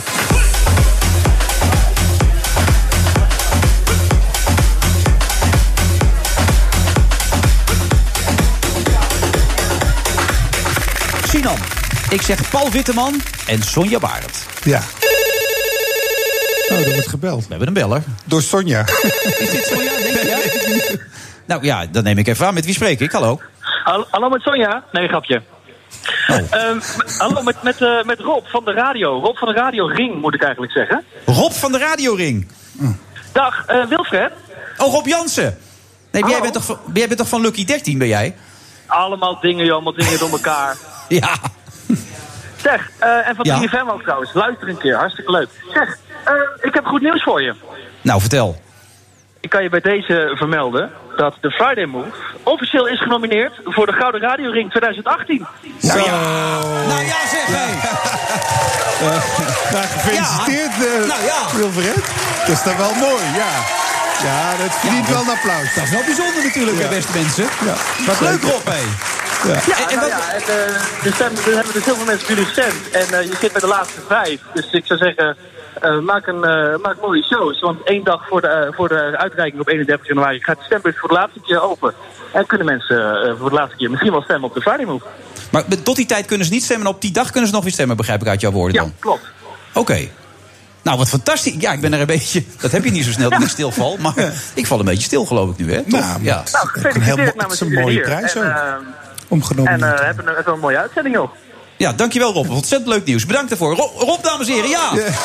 Wat een goed nieuws, zeg hé. Laatste vijf. Ja, dat, is- Ja. dat is wel mooi hoor. Ja. En het is een mooie prijs, ook om daarvoor genomineerd te worden. Je, je spreekt het ervaring, begrijp je? Of? Nee, nee, maar gewoon mensen die hem wel eens gewonnen hebben. Dus ik vind... eh, Ja, het grappige, want ik werk nu met Niels en Rick, weet je wel, van Ja. Edwin Evers. Die zeggen, wij hoeven hem niet meer te winnen, want we hebben de eerste gewonnen. En de eerste is toch altijd de beste. Dat is misschien ook wel een beetje waar. Maar ik zeg, nou, als je hem wint, het lijkt mij geweldig. Ja, lijkt mij ook. Dus, Absoluut. eh, mooi Mooie erkenning. Ja. Neem jij het even over? eh? Waar gaan die mensen naartoe trouwens? Ja, die zijn nu wel klaar met me. Ja. ook story of my life trouwens, zo in het algemeen. maar Sonja Barret en Paul Witteman, daar waren we gebleven. Ja. Ja, dat is de reden waarom ik eh, bij de VARA wilde werken. Ehm, dat waren echt, en het zijn nog steeds twee grootheden. En, eh, en ik dacht van ja, ik, als ik dan mag kiezen bij welke omroep... dan graag bij de omroep waar Sonja en eh, Paul Witteman werkt. Ja. En ik heb dat eh, ook wel eens gezegd tegen Sonja. Dat, dat ik een eer vind dat ik bij de VARA werk, omdat zij eh, daar heeft gewerkt. En ook tegen Paul. En Paul zei dat van nou, ik vind het een eer dat jij voor de VARA werkt. Dat ik met jou bij een omroep werk. En dat vond ik heel ontroerend. Zo, dat is echt heel bijzonder inderdaad. Ondertussen... Jorre gaat weg, ja. Jorre gaat weg inderdaad, ja. Die gaat iets verbouwen, zo te zien. ja, even timmeren. Nee, dat kan ik me heel goed voorstellen. Zeker als dat soort mensen dat tegen je zeggen. Dat lijkt me echt altijd heel bijzonder en indrukwekkend als dat gebeurt natuurlijk ook. Eh, eh, tegelijkertijd waren ze ook zo- jouw inspiratiefactoren... Want jij vond Paul Witteman de beste interviewer van Nederland, heb ik wel eens gelezen Ja, ergens. klopt. Wat maakt hem zo goed dan? Ja, Paul eh, bij BMW, maar ook bij, bij Nova altijd hele scherpe interviews. En op een, toch op een goede toon, beschaafd. En, maar wel altijd vlijmscherp. En ja, dat, dat, dat deed Paul heel goed. En eh, nu ben ik heel erg fan van Jeroen, Jeroen Pauw. Ja. Ja, je wordt wel eens het hoertje van Jeroen Pauw genoemd. Dat las ik ergens. Sletje, ja, ja, ja. het sletje van Jeroen Pauw. Ja, dat, dat- zijn van die mensen die boos op jou zijn. Ja, dat waren op een gegeven moment eh, had ik, was ik een paar keer aan tafel gaan zitten om te praten over eh, het, wat er allemaal in Turkije gebeurt aan ontwikkelingen. En toen werd ik ergens in Deventer nageroepen door een, eh, door een Turks-Nederlandse jongen van nee, sletje van, eh, van, van, eh, van Pauw. En toen heb ik dat aan Jeroen verteld. Die moest echt heel hard lachen. Ja. En die dacht, nou, ik ga het toch even in de uitzending zeggen. Dus, Kon die niet laten. nee. Ja, ik, ik vind het wel grappig, je lacht er nu om, maar je krijgt ook zoveel over je heen dat je soms kan denken bij jezelf: is het het allemaal waard, lijkt mij. Dat ja, dat gebeurt. ik heb de afgelopen jaren wel veel tikken gehad als het gaat om bedreigingen en intimidaties. Klopt, Ja. ja. Dan, dan denk je soms wel van, eh, is het het waard? Moet ik doorgaan? En, eh, of moet ik gewoon stoppen? En, eh, maar niet echt een karakter om snel eh, het bijltje neer te leggen. Maar je hebt, je hebt een gezin. Ik kan me voorstellen dat dat ook meespeelt. Tuurlijk, dat speelt ook eh, mee. Dat zit ook constant in je, in je, in je achterhoofd. Maar eh, ik heb ook ontzettend veel voldoening uit, haal ik uit mijn werk. En ik denk van ja, voor die paar lelijke roeptoeters ga ik niet, ga ik niet stoppen. Maar zijn dat de mensen waar jij eh, last van hebt die boos op jou zijn over jouw kritische houding richting Turkije? Of is het ook vanwege je documentaires? Ook vanwege mijn documentaires. Dus er waren ook weer, nu ook weer een aantal mensen die eh, ehm, niet zo blij waren met eh, hoe ik die, uh, er zit een uh, wat uh, orthodoxe moslim in mijn, in mijn docu over Saudi-Arabië. En die vond het niet goed hoe ik die man neer had gezet. Nou, prima. Ja. Maar je had nu je schouders op, letterlijk ook op dit ja, moment. Ja, maar ik, dat... het is ook op een gegeven moment uh, ontwikkel je ook echt een soort olifantenhuid. Maar waar ligt jouw grens dan? Hoe ver kan, kan dit gaan dan in jouw ogen? Uh, Daar denk je over na, dat kan niet anders. Ja, ik, weet niet. Ik, ja, ik heb er eigenlijk niet, eerlijk gezegd niet heel erg over nagedacht wat de grens is. Nee. Maar ik ben niet heel erg bang aangelegen. Dus, uh, nee, maar je bent niet alleen. Dat wil ik, dat nee, ik duidelijk klopt, maken. Klopt, ik bedoel, klopt. Dat zegt mijn vrouw wel eens over ons programma. Het is hartstikke leuk dat je zo'n grote mond hebt. Hè? Maar er zitten ook nog een paar mensen thuis die ook weten dat jij op dat moment niet thuis bent. Ja. En die kunnen ook nog even aan de deur komen dan, weet je wel. Dus... Dat klopt, ja, ja, ja nou, dat heb jij zeker ook. Ook met, uh, met gekke uh, voetbalsupporters ja, kunnen soms ook gewoon... Ja. Uh, is een man die heeft Johan met de dood bedreigd... omdat hij ooit bij de Toto Willem II liet verliezen. En daar, die heeft, man, heeft er allemaal. Echt? Ja, daar is echt politie aan te pas gekomen. En dat was, die man heeft ook een taakstraf gekregen enzovoort allemaal. Jezus, maar zo gaat het over, Dat hè? bedoel ik dus. Maar dat, Ja. in jou gaat het ook nog over, over heel veel emotie vaak. Dit voetbal natuurlijk ook. Maar zeker ook als het gaat om politiek en Turkije. Ja, kan ik me voorstellen. Maar je hebt daar ook nooit over nagedacht om daar ook eh, gas in terug te nemen? Nee. Want ik, ik las een keer dat jij wilde misschien wel burgemeester worden van Nijmegen. Ja. En als je het zou worden, zou je naar al die Turkse koffiehuizen gaan. Ja. En dan zou je zeggen tegen die mensen: stop met je de slachtofferschap. Hou Ja. daar een keer mee op. Waarom? Nou, misschien is het voor mij ook vanuit mijn positie makkelijk gezegd. Ik, ik ben een heel liefdevol uh, stad, Nijmegen, in een liefdevolle wijk Bottendaal opgegroeid. Waar ik heb nik, nooit iets te maken gehad met uitsluiting of discriminatie. Ik heb, mensen zeggen wel eens tegen mij, ah, je zit de boel te bagatelliseren. En te, uh, daar heb je vast wel eens een keer mee te maken gehad. Nee, ik heb er gewoon echt niet mee te, te De eerste maken. keer dat jij kutturk werd genoemd was in Tilburg. Ja, toen toch? ik daar ging studeren, Ja, ja. en tot die tijd? Ja. Nee, tot die tijd had, had ik nooit eh, te maken met, met eh, dingen over, over, over mijn achtergrond of mijn etniciteit. Dus ik, ik kende dat ook niet. En, ehm, en ik vind, ja, ik bedoel, er, er is racisme in Nederland. Eh, het klopt dat, dat eh, eh, soms jongens met een andere biculturele achtergrond moeilijk aan een stageplek en aan een baan komen. Maar ik vind niet dat je verbitterd moet raken. Ik vind dat je positief moet blijven, je kansen moet grijpen. En, en niet de hele tijd in, in een soort slachtofferschap. En, en dan kom je in een soort negatieve spiraal, Wilfred. En Ja. ik denk, pak het gewoon positief aan en strijd er ook voor, weet je wel. En, en, het, en dat is ook lastig soms, dat snap ik ook gewoon. Ja, wat je zegt, omdat jij zo liefdevol bent opgevoed, het niet mee hebt gemaakt. En Ja. jezelf inmiddels hier hebt kunnen, Ja. kunnen ontwikkelen. Ja. Die ontwikkelingsmogelijkheden zijn er niet voor iedereen misschien. maar- Nee, omdat sommige mensen beginnen met een 5-0 achterstand. Ja. Ik bedoel, dit is gewoon ook, eh, ligt ook een beetje aan waar je woont, wat voor gezin. ehm, en, en soms kunnen ze die, die gat ook niet dichten. Nee. Dus Maar cultiveer die achterstand niet. Dat is wat jij Ja. probeert duidelijk te Ja. maken. Gaat het echt gebeuren trouwens? Want de politiek, het komt nu nog te vroeg voor jou, heb je wel eens Ja. aangegeven. Gaat een keer gebeuren dus. Eh, ja, nou, ik heb het ook wel een beetje gekscherend gezegd over Nijmegen. Om, en dat heeft te maken, eh, Wilfred. Mijn opa is in eh, begin jaren 60 naar Nijmegen gekomen. Mijn familie woont eigenlijk langer dan een half eeuw in die stad. Ja. En wij hebben daar nu drie, vier generaties. Wonen we daar met ontzettend veel liefde. En ook hoe mijn opa daar. eh, eh, welkom werd geheten in die. Dat ontroert mij. En ik dacht meer in het kader van ik wil iets terugdoen voor de stad. En daarom heb ik gezegd, ja, ik zou wel burgemeester willen, willen worden. Ja, nou, ik heb Maar alleen een gekozen burgemeester. Zou ik net zeggen, nou, zou, het zou kunnen gebeuren. Kijk hoe zo'n burgemeester van Den Haag ermee omgaat. Nou goed, dat geldt terzijde. Je zegt daar steeds Wilfred tussendoor. Waar, waarom is dat? Is dat een gewoonte? Of? Ja, het is gewoon gewoonte. Ja. Dat ik gewoon iemand... eh, Nee, ik vind het heel aardig, maar het heel gewoon- meestal zeggen gasten dat niet, weet je wel. Dat ze zo nu dan je naam noemen. Nee, dat is denk ik een beetje ook eh, mijn Turkse achtergrond. Dat, eh, we gebruiken elkaars naam heel vaak ook. Oké. Nee, grappig. Het viel me gewoon op, dus ik eh, constateer het even. Zometeen Koen Petersen, de beste Amerika-deskundige die je maar kan hebben. Alleen al omdat hij in dit programma zit. Zometeen in deze uitzending van de Friday.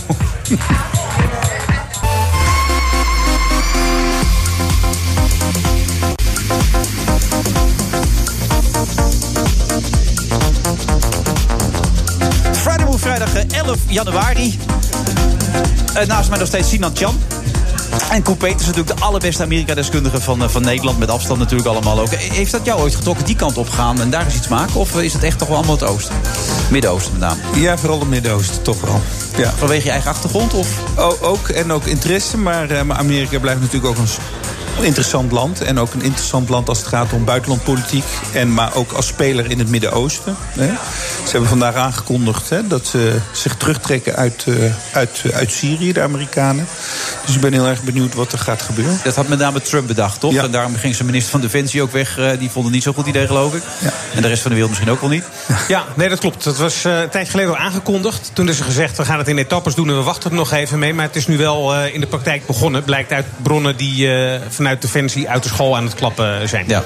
Even over boot op je hoofd gesproken. Dat, dat hele Khashoggi-verhaal dat is natuurlijk heel heftig geweest. Maar de Amerikanen zeggen ja, maar die de wapens blijven wel gewoon leveren natuurlijk, toch? Dat is, ja, dat is natuurlijk logisch natuurlijk allemaal. Hè? Ja, ik moet heel erg lachen om Trump. Maar volgens mij is hij in die zin wel de meest eerlijke Amerikaanse president die er is. Namelijk door gewoon te zeggen: belangen gaan voor alles. En eh, ook voor mensenrechten. En we hebben een mooie deal afgesloten met ze, een mooi wapendeal. En ja, dat als, als we eh, te hard over dat Khashoggi erin gaan, dan lopen ze misschien over richting de Russen en de Chinezen. Dus Ja, dat hij is is een- daar wel eerlijk in. Ik bedoel, Obama zou het heel diplomatiek zeggen, mensenrechten en dat het allemaal niet, allemaal niet kan. Maar hij zegt, nou, het gaat eigenlijk alleen maar om werkgelegenheid en geld. En eh, sorry, dus daarom laten we hem gewoon zitten. Ja, ook alweer zijn kracht. Het gaat om een behoorlijk bedrag, begrijp ik, hè? Ja, het gaat over, eh, ik geloof, ruim 100 miljard aan eh, wapenorders. En Trump heeft er eigenlijk nooit een geheim van gemaakt... dat hij eh, met America First bedoelt dat er vooral banen moeten worden gecreëerd. En dat betekent dat alles wat hij doet ten dienste staat van banengroei. Ook omdat hem dat weer helpt om herkozen te worden in eh, 2020. En het enige waar hij nu op uit is, is dat te realiseren. En alle acties zijn uiteindelijk al terug te voeren... naar de presidentscampagne van eh, volgend jaar. Ja. En dan het verhaal van de Mexicanen. Dat, dat loopt op, hè, dat verhaal. Dat gaat nu een beetje uit de hand lopen, toch? Ja, je ziet dat bij die grens eh, de, eh, de discussie nu, nu is... Hè, moet die muur worden gebouwd of Ja. moet er een hek worden gebouwd... en wie gaat dat betalen en wie geeft daar toestemming voor? En ook daar zie je dat zowel bij de Democraten als bij Trump... alles terug te voeren is op de campagne voor, voor volgend jaar. Dus het is eigenlijk helemaal niet een muurprobleem of een budgetprobleem. Het is een politiek probleem en in feite een campagneprobleem. Ja, even luisteren naar Trump hoe hij het allemaal geroepen heeft deze week. I have the absolute right to declare a national emergency. The lawyers have so advised me. I'm not prepared to do that yet, but if I have to, I will. Hij wil zelfs de noodtoestand uitroepen als hij niet voor elkaar gaat. Jij zit er om te lachen, zien dan. Ja, ik moet, er, ik moet erom lachen, maar het is eigenlijk niet grappig. Nee, het, is eigenlijk heel, het gaat wel heel ver, toch, Koen?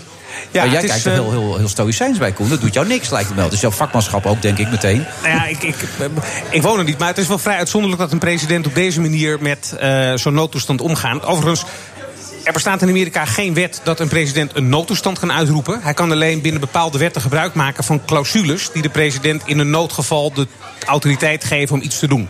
Oké. Eh, dus hij, dus waar- hij waar- bluft ook een beetje eigenlijk. Nou, hij bluft niet, want hij kan er gebruik van maken. Er zijn 480 eh, wetten waarin zo'n eh, maatregel staat. En bijvoorbeeld in een, in een wet waar het ministerie van Defensie onder valt... staat dat in geval van een crisis... het ministerie van Defensie zonder verdere toestemming van het parlement... constructiewerkzaamheden mag uitvoeren. En Trump zegt, nou ja prima, dan kan Defensie mooi uit een potje van 15 miljard... wat daarvoor is gereserveerd... dan moeten ze daar die muur maar uitbouwen, want er is een crisis... en het ministerie van Defensie mag dat doen als ik vind dat daar een noodtoestand is. En die muur kost maar 6 miljard, toch, begreep ik? Dus dat scheelt Nou, de muur is ongeveer eh, 20 miljard. Maar Oh, de, 20. eerste, de eerste die hij komend jaar nodig heeft is eh, ruim 5. Maar hij kan dus van dat soort maatregelen gebruik maken. Het is dus een noodmaatregel in een bestaande wet. En het is niet dat hij een noodtoestand eh, uitroept. Maar het zijn wel autoriteiten die de president heeft.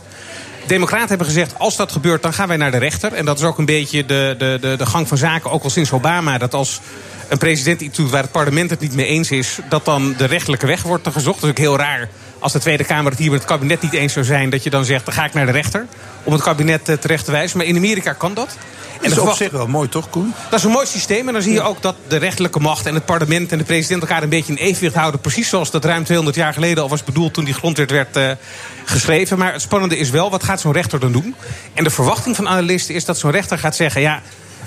We kunnen het raar vinden, zo'n afweging, maar wij zijn niet de president. Hij heeft andere informatie dan wij, dus we moeten er toch op vertrouwen... dat de president een beter oordeel kan vellen over de vraag... of een situatie in noodtoestand is dan wij zelf. Dus de verwachting is dat uiteindelijk de rechter mee zal gaan met een president. En dan is weer de vraag, gaat het parlement daar toch nog met budgetaanpassingen... voor zorgen dat zo'n potje van 15 miljard bijvoorbeeld wordt leeg eh, gehaald. Maar ondertussen ligt het gewoon plat daar, hè? Shutdown. Ik was vorige week in Amerika, merkte ik trouwens niet zo heel veel van, als ik heel eerlijk ben. Maar misschien dat ik niet op de gelegenheden kwam waar dat gebeurde, misschien dan. Maar het is toch wel heftig, dit. Ja, dus is, ehm, eh, een deel van de begroting is goedgekeurd. En de ambtenaren die daaronder vallen, die werken gewoon. En een deel van de begroting is niet goedgekeurd. Daar vallen 800.000 ambtenaren onder. Ja. De helft daarvan wordt gezegd, daarvan, die zijn business critical. Dus die, dit zijn vluchtverkeersleiders en, en, en mensen die echt de backbone van die eh, ambtenarij zijn. Die blijven werken, maar die worden niet betaald, want daar is geen geld voor. Dus die krijgen geld betaald als, eh, geld, als er weer geld is. En dan worden ze met terugwerkende kracht betaald. Maar die 400.000 andere ambtenaren die zitten thuis en die hebben geen idee wanneer ze weer naar het werk mogen. Dus die kunnen ook niet uitgebreid op reis. En die krijgen straks niet met terugwerkende kracht betaald. Terwijl tegelijkertijd miljoenen Amerikaanse burgers voor een dicht loket staan voor een rijbewijs of paspoort. Dus je ziet wel dat de druk erop toeneemt, omdat voor een week hoort een beetje bij het politieke spel. Maar als de maand gaat duren, dan vinden Amerikanen het toch wel irritant worden. En die mensen die van paycheck naar paycheck leven, wat heel erg de cultuur is in Amerika, die komen in de problemen omdat ze de medicijnen voor de kinderen niet meer kunnen betalen. Die kunnen de hypotheek niet betalen. En die verwachten allemaal grote persoonlijke gevolgen. Dus het is echt wel een thema. Ja, hoe, hoe gaat het de komende weken eruit zien dan, in jouw ogen? Wat denk jij? Wat is jouw verwachting dan? Nou ja, linksom of rechtsom zal er een oplossing moeten komen. En Trump staat ook wel onder druk. Hij heeft ook een grote mond van oké, al duurt het jaren, ik blijf het doen. Maar je ziet wel dat de steun voor uh, uh, dit beleid van hem afkalft. Ongeveer 30% van de Amerikanen geeft hem gelijk. En 50% van de Amerikanen geeft Democraten gelijk. En dat is ook voor die verkiezingscampagne geen goede start. Dus er zal een oplossing moeten komen. Hij kan zeggen: ik geef de Democraten gelijk, dan maar geen muur. Maar dat zal hij nooit doen. Hij kan zeggen, ik wil die muur, maar in ruil daarvoor laat ik illegale, uh, een legale status krijgen. Daar is hij ook tegen, maar dan heeft hij in ieder geval die muur en de rest is dan een beetje wisselgeld. Of hij kan die uh, noodmaatregelen uitvoeren uh, door te zeggen, ik ga potjes gebruiken die er eigenlijk niet voor bedoeld zijn. Maar als ik zeg dat het een noodtoestand is, dan kan ik dat geld wel gebruiken. En dan maar afwachten dat hoe de... zal toch heel veel kwaad bloed gaan zetten. Dat gaat heel veel kwaad bloed zetten. Dat kan hij niet maken, toch? Het is er niet voor bedoeld. Maar bij Trump zie je dat hij daar zich helemaal niks van aantrekt. Want waar zet het kwaad bloed? Het zet kwaad bloed bij het establishment. Ja. Journalisten vinden het schandalig, politici vinden het schandalig. En dat zijn precies de mensen waarvan hij zegt... jullie hebben er een rotscher van gemaakt. En dan ga ik maar op jullie tenen staan om het op te lossen. Dus wat jullie daarvan vinden, interesseert mij niks. Mijn achterban wil die muur. En als ik jullie irriteer, maar ik krijg die muur wel... prima, laat het dan maar zo zijn. En, en dan die verhalen, hij was weggelopen bij Nancy Pelosi, geloof ik. En was met zijn vuist op de tafel gaan slaan. Dat ontkent hij later weer. Maar wat is daarvan waar, denk jij? Nou ja, ik denk wel dat het, uh, dat het waar is. Hij is weggelopen overigens terwijl het in het Witte Huis was. Dus hij was de gastheer van, die, uh, van die bijeenkomst. en uh, toen hij zei van ja, krijg ik nou die muur ja of nee? Ook als we 30 dagen lang, laat ik zeggen, tijdelijke begroting hebben... en dan alsnog tot de conclusie komen. En er zijn Nancy Pelosi, nee, maar dan krijg je over 30 dagen die muur ook niet. En toen schijnt hij een soort kinderachtig, Mark en Mindy-achtige beweging te hebben gemaakt van... tata, dag, dag, ja. ik ben weg. En toen is hij weggelopen tot grote verbijstering van iedereen. Omdat het wel gebruik is om met mensen in gesprek te blijven, al ben je het niet met elkaar eens. Maar Trump heeft dit denk ik ook in zijn zakenleven vaak geprobeerd en op die manier mensen onder druk gezet en gezien dat het werkt.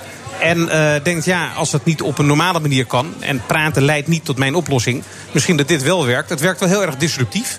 En dat kan ook betekenen dat Trump er toch resultaten uitkrijgt... die in het verleden nooit uh, mogelijk waren. Want in realiteit is het wel zo dat die hele discussie rond de muur...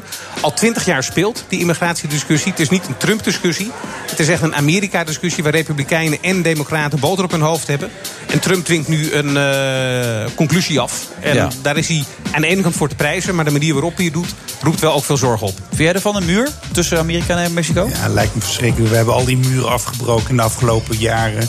Eh, of het nou de Berlijnse muur is of... Uh, ik zou dat niet... Uh, ik vind dat niks, als ik heel eerlijk ben. Koen, ben jij voor een muur? Nou ja, ik ben, ik ben niet voor een muur. Ik ben wel. Uh, uh, ik snap wel dat uh, elk land zegt. We hebben onze eigen grenzen en die willen we bewaken. In Engeland zie je het ook. En in Nederland zie je dus ook wel eens komen. Of het nou een muur is of op een andere manier, dat, daar ben ik minder uitspraken over. Maar dat je zegt, oké, okay, illegale immigratie wil je tegengaan. 500.000 mensen worden per jaar bij die grens opgepakt. En heel veel mensen worden ook niet opgepakt. Dus het is echt een heel groot probleem. Het is alsof je in België en Nederland 20.000 mensen per jaar aan de grens illegaal oppakt. Dus het is best wel op die schaal een groot iets. Maar of een muur nou werkt of iets anders, dat weet ik niet. Maar dat je het op moet lossen, wel. Ja. Want dit is voor geen van de betrokkenen een goede situatie. En wat je zegt, 20 jaar lang al zoveel mensen die boter op hun hoofd hebben... er moet wel eens iets gaan gebeuren. Dat en, Trump, en, en, Trump gooit wel een uh, vuurgranaat uh, weer in het, uh, in het debat. En hij kijkt wat er gebeurt. En ik denk wel dat op zichzelf het goed is dat de discussie verandert. Want dit is dus die voortslepen zonder conclusie. Daar heeft Amerika aan het eind van de rit ook helemaal niks aan. Hij is goed, hè, die Koen? Ja, ja, zeker. Hij is echt goed, man. Koen Petersen, goed dat je er weer was, Koen. Je komt zeker weer terug, hoop ik, hè? Als we worden uitgenodigd, eh, altijd. Want ik vind het een hartstikke mooi programma. En ik hoop dat jullie ook eh, de prijs gaan eh, winnen. Ja, dat zou ik ook wel leuk vinden, inderdaad. Ja, en ik ben ongelooflijk kritisch altijd naar de Koen toe. Dat merk je ook wel. Dus in dat opzicht, eh hè? goede wisselwerking. Ja, heel goed. Zo meteen George van Hout en de Verleiders. Tot zo. BNR Nieuwsradio. The Friday Move. Eh, er zijn in totaal eh, 281 van die containers. Uh... Sneeuwcatastrofe. Dat is iets wat je absoluut niet wil als havenmeester zijn. Het Hof had nu moeten zeggen, dat kan niet. Wilfred Genee. Privacy bestaat niet meer. Dat is allemaal de schuld van de Facebook, de Apples, de Googles en de Ubers van deze wereld. Althans, dat zegt George van Hout.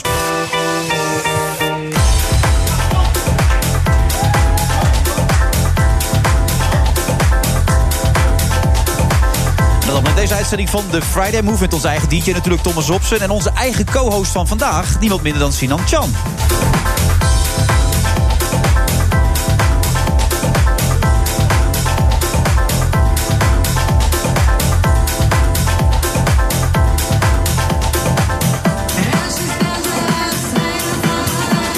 Sinan, wat vind je eigenlijk goede televisie?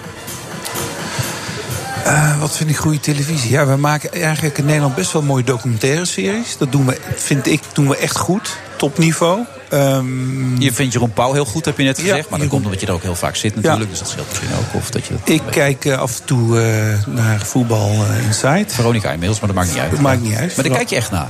Ja. Irriteer je er ook aan? Of? Nou, ik ben niet heel erg fan van de bromsnor. Maar Nee. ik kijk eigenlijk omdat jij er zit. En, eh, en omdat ik heel erg van voetbal hou. En, ehm, maar ook gewoon eh, omdat jullie ook wel met nieuwtjes komen. En ehm, eh, nou, ik vind het wel gewoon een leuk, een leuk voetbalprogramma ook. En ehm, voor de rest kijk ik veel Netflix. Twan Huis, wat vind je van Twan Huis? Eh, Twan Huis vind ik een goede journalist. Gewaardeerde collega die naar, naar RTL is gegaan. En het nu, het nu een beetje moeilijk heeft. Eh, maar waarvan ik wel hoop dat hij... Dat Maar is hij je geschikt voor dit programma in deze vorm? Oeh, ik vind dat een lastige... ehm Wilfred, omdat ik, ik vind niet dat het aan mij is of hij wel of niet eh, geschikt is. Ik denk dat hij er misschien niet heel goed over heeft nagedacht. Van, want Nieuwsie is natuurlijk een één op één interview, heel erg journalistiek. En college tour natuurlijk ook. En nu zit je aan tafel met een aantal mensen. En dat is toch een andere discipline, denk ik. Het moet ook gezellig zijn. Er Ja. moet een borrelnootje op tafel staan. Ja, Er moet ook een kwinkslag gemaakt kunnen worden. Ja. En opeens zit je met de snollebolletjes bijvoorbeeld aan tafel. Ja, ja. Terwijl je toch meestal met de minister van Defensie of zo aan tafel hebt gezeten. Ja, nee, precies. Ja. En, en, maar ook gewoon mensen als de Dalai Lama en zo heb geïnterviewd eh, Ja. bij College Tour. En eh, Richard Branson en dat soort mensen. En ja. Holleder niet te vergeten Ja, natuurlijk. ja, die waren vergeten, ja. George van Hout, wat vond jij daarvan dat die Holleder interviewde in college? Eh, abject. Dat is het ja, woord dat- wat, ooit trouwens eh Bram Moskowitz gebruikte. hè? Abject en wat had hij nog meer? Had twee Ja, woorden. ja, oké. Nee, maar, eh, nee, maar daar, daar is hij een grens over gegaan. Eh, om op deze manier de, de- deze man zo'n podium te geven, dan ga je voor mij te ver. En ja, er was een tijdje, er was eventjes een heel erg een soort eh Holleder knuffel. Dat heeft een jaar geduurd of zo. Ja. Dat Najib Amali met hem op de foto ging. Iedereen En- ging bijna met hem op de foto. En dat zal een deeltje angst geweest zijn. Maar het is natuurlijk object om hem zo'n uur op de primetime televisie podium te geven. Maar als Willem Holleder een groot fan van... Mag ik jou mag ik tatoeëren? Natuurlijk. Ja? Van jou was geweest en je was hem bijvoorbeeld tegengekomen in een restaurant. Had gezegd, ik wil graag even met je op de foto. Dan kan ik het op Twitter gooien. Had je het gedaan? Ik vrees van wel. Uit angst dan? Angst, pure angst. Jij, Sino? Nee, had ik niet gedaan. Nee, maar ik, ik- Ja, maar ja, eh, wacht even. Ja. Eh, Sinan hier, dat is een, eh, een, een, een, beer van een man. Nee. Ik ben een klein ventje, dus Nee, ik heb maar- weinig in te brengen. Nee, maar je hebt wel, je hebt wel gelijk. Ook, ook dat podium met, met studenten ook. ehm, het was niet het juiste podium. Nee. Nee, nee, Maar het raar is, dat vind ik nog steeds, dat Twan dat nog steeds verdedigt. En dat, eh, dat snap ik niet helemaal. Had ook kunnen zeggen, de achteraf, dat was misschien niet zo handig. Dat kan toch ook een keer? Ja, je dat- kan toch domme dingen doen in je Ja. leven? Ja, ja, nee, dat, dat zou hem sieren als hij daar een keer eh, op terug zou komen. Op die Ja, maar dat is tot heden niet gebeurd. De Verleiders, ken je het? Ja. Heb je het al eens gezien ook? Dus Nee, nog niet gezien. Maar ik ga er naartoe, heb ik nu tegen George gezegd. Ja, we komen naar Nijmegen ook, waar je woont. Dus Ja. eh, En het nieuwe stuk heet We hebben niks te verbergen.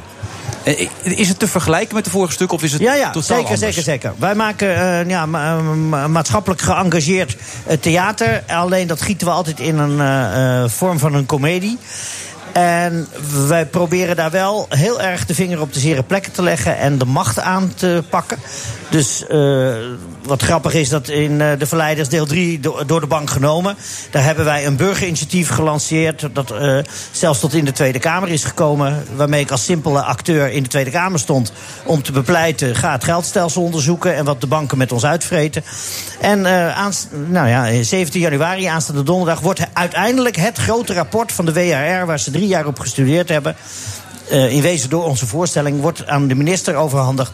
Daar zal ik ook weer bij zijn. En dan is het geweldig dat wij met ons maatschappelijk geëngageerde comedietheater. Uh, toch politiek dingen voor elkaar weten te krijgen. Maar dat is nooit de oorspronkelijke gedachte geweest, toch? Het is meer gewoon om. Nou, het is wel, dat is wel de gedachte geweest. Alleen dat het zo'n vlucht zou nemen, dat heeft ons hooglijk verrast. Ja. Er is dus een on ongelofelijke honger, want we zitten altijd bomvol uitverkocht er is een ongelofelijke honger bij het Nederlandse publiek om over deze kwesties uh, te leren. En ook te lachen, uh, maar vooral ook te leren. En in een theater het met elkaar over deze onderwerpen te hebben. Is het dan een heel klein beetje vergelijkbaar wat jullie doen? Dat jij documentaires maakt in gebieden waar je mensen wil laten zien ja. wat daar speelt? Ja. Dat is wat dat betreft wel raak. Ja, dat raakt. En dat is ook wel weer, lijkt me ook wel weer mooi, George. Dat, dat je dus ook met zo'n uh, voorstelling dus toch iets teweeg brengt. Ook al is dat maar een kleine steen die je verlegt, toch? Ja, en dit is een, vind ik, een vrij grote steen. Ja. Ja. Dat naarmate, dat naar aanleiding van een voorstelling die wij maakten hier, met de verleiders. Uh, de WRR drie jaar lang aan, de, ja. aan het werk gezet wordt. En eerst dachten ze, oh, dit is een simpel probleem aan de kaak gesteld door een paar comedianten en een stichting met een paar economische wisecracks. Daar gaan we een jaar op studeren. En uiteindelijk heeft het drie jaar geduurd. Want ze zeiden, ja, het is toch wel een groot probleem wat jullie hebben aangekaart. Nou, maar dat was dat, ook, ook dat, wat hier speelt. Maar nu ga je het nog groter trekken in deze nieuwe voorstelling, toch? Of niet? Nou, niet eens groter, want ook het geldstelsel regelt tegenwoordig het internet, natuurlijk. Uh, maar het internet, wat ooit begonnen is als... Uh, hey, dat is nieuw, dat is een vrijplaats. We kunnen allemaal onze uh, expressie, we kunnen uiten... we kunnen in contact komen met de hele wereld. De Global Village...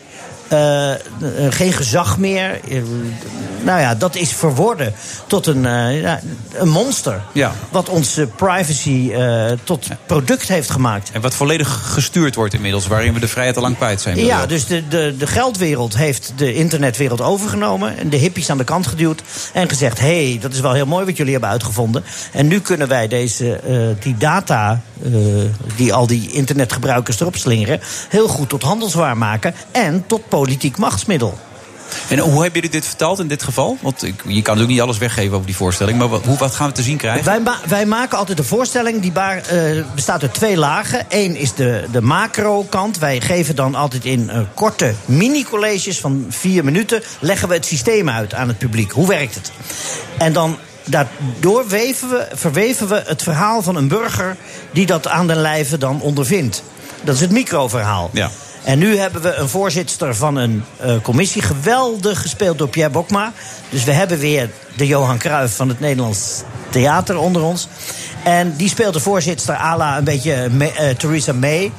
Of à la Nelly Smit-Kroes van een commissie die de burger moet gaan zegt, wennen. Je zegt voorzitter. Voorzitter. Uh, Pierre speelt een vrouw. Ja. En ik heb nog nooit een man zo waanzinnig... Echt waar? Emotioneel en zonder in uh, platte humor te vervallen, zo mooi een vrouw zien spelen. Uh, hij speelt een voorzitter. En zij moet met een commissie de Nederlander gaan wennen aan... jongens, privacy is achterhaald. Gooi nou alles op het net. Want dat je dingen voor jezelf kan houden, dat is geschiedenis.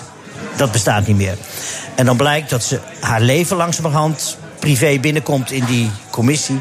En dan blijkt hoe gevaarlijk het is als alles wat jij dacht, dat kan wel nu op het net, als dat erop komt te staan. Ja, ervaar je dat in het dagelijks leven ook wel een beetje zo, Sinan? Ja. Hoe zit jij erin? Nou, ik vind het ook een heel mooi actueel thema ook. Ja. En, en ook met dat privacy natuurlijk. Alles uh, wordt op het net ge geflikkerd. En of dat nu foto's is of gegevens of zoekopdrachten hè, die we doen... of wat we bij de Albert Heijn... Uh, ja, het is veel gevaarlijker ja. dan wij ons realiseren. Wij, we, we, worden verleid nu alles maar uh, aan data gratis weg te geven... omdat we daarvoor weer heel veel gratis diensten krijgen. En we weten niet dat, dat, dat we daar uh, mee gemanipuleerd worden.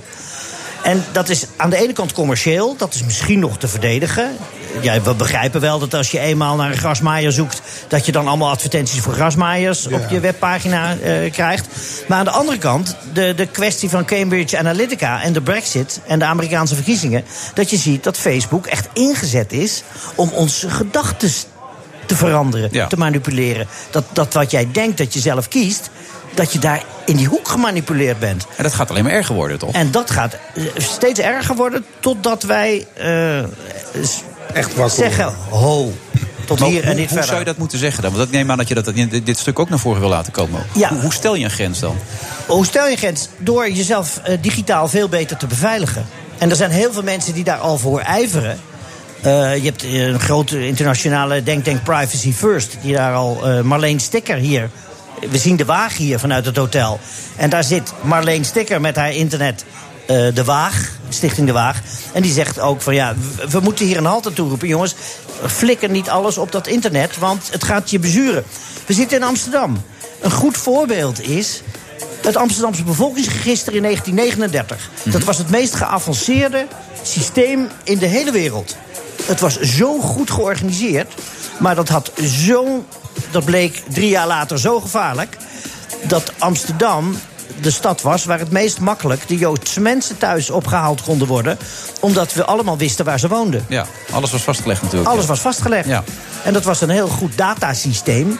Wat zodra de politieke omwenteling er was, misbruikt kon worden. Daarom is het heel erg belangrijk om je eigen data veel meer bij je te houden. George, wat vond je nou van die actie van Lubach vorig jaar? Om van Facebook af te gaan. Ja, dat was een hele begrijpelijke actie. Maar ik ben zelf ook op Facebook. En ik merk hoe sterk de verleiding is eh, om erop te blijven. Want? Wat doet het met je dan? Eh, je, je hebt connectie. Het werkt. Ja. En je bestaat daardoor ook nog een beetje. En je bestaat Ik zit op daardoor. Facebook, dus ik besta. Dat is een beetje de hedendaagse... Ja, maar ja, het, heeft echt een, het, het, heeft een, eh, het voorziet in een behoefte. Je bent met heel veel mensen waar je heel veel moeite voor moet doen. Ik zou eh, met Sinon, eh, dan moet ik naar Nijmegen en dan moet ik eh, met de trein om Sinon te zien. En op Facebook denk ik, hé, hey, ja, ik weet wat Sinon doet, Sinon weet wat ik doe.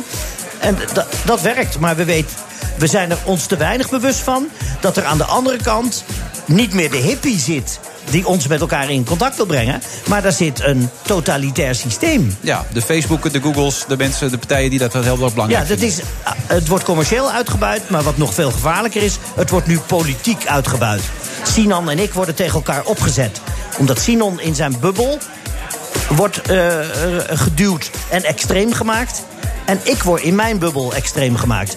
En dat is op basis van eh, algoritmen die ons, onze politieke Maar mening... er komt een moment, hoor ik jou zeggen, dat we halt zeggen. Dat we moeten halt gaan zeggen. We moeten halt gaan zeggen. We moeten halt gaan zeggen. En dat kan door je eigen data en je eigen eh, internetgebruik te beveiligen.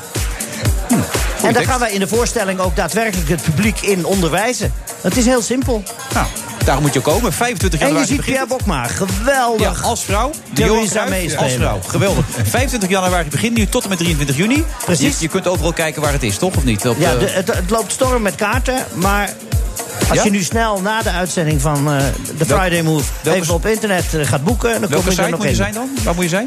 De-verleiders.nl. Oh, nou ja, dat is makkelijker dan het maar zijn kan natuurlijk. Hè. Bedankt daar weer voor, George. Oké, En succes. gedaan. En zometeen Peter Brussen over de brexit.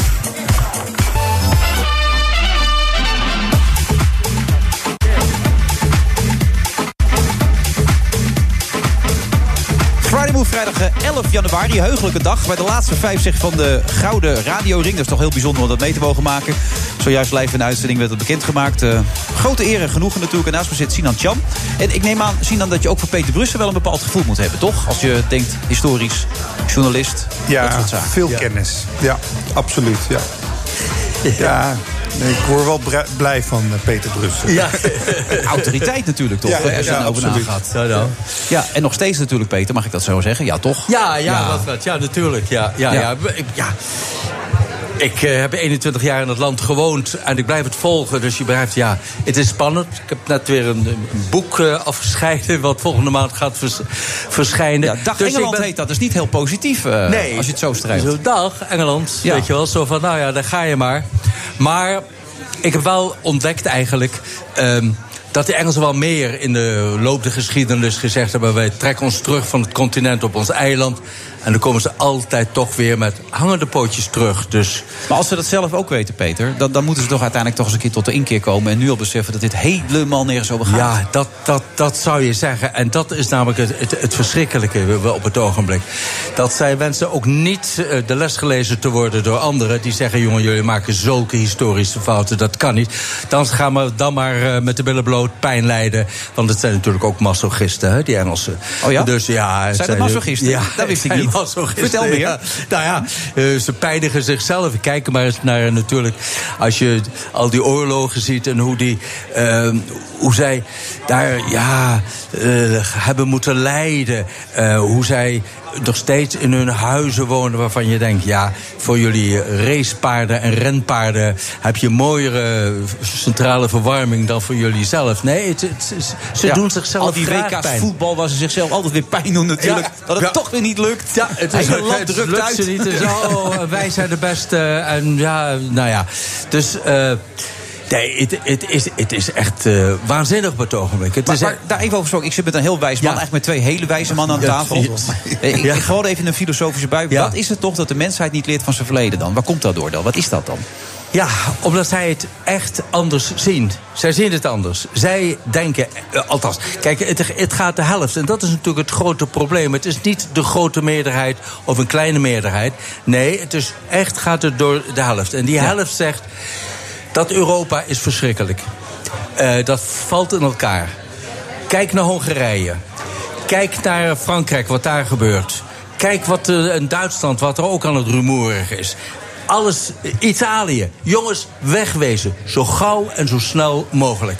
En dat is er. Ze worden geregeerd, zeggen ze dan in Europa, door, door tandeloze, niet gekozen bureaucraten. Maar dat het hoofd staat een dronkenlap, meneer Juncker. Weet je, dus zo gaat het. En ook in de serieuze kranten wordt er zo over geschreven. Dus ja, ja Maar dat, is ook wel een beetje beeldvorming dan. Want zo extreem is het natuurlijk helemaal niet. Maar dat is natuurlijk ook zo- Zo'n Boris Johnson, hè, de, de grote man... die is correspondent in, Lon- in Brussel geweest. Hè, dus de, de grote man. Die heeft ook allemaal fantasieën heeft hij verteld. En hij hoorde dan ergens iets... hé, hey, dat zou wel leuk zijn. Dan zei hij, dat gaan ze weer allemaal doen. Dus, maar- de raarste dingen.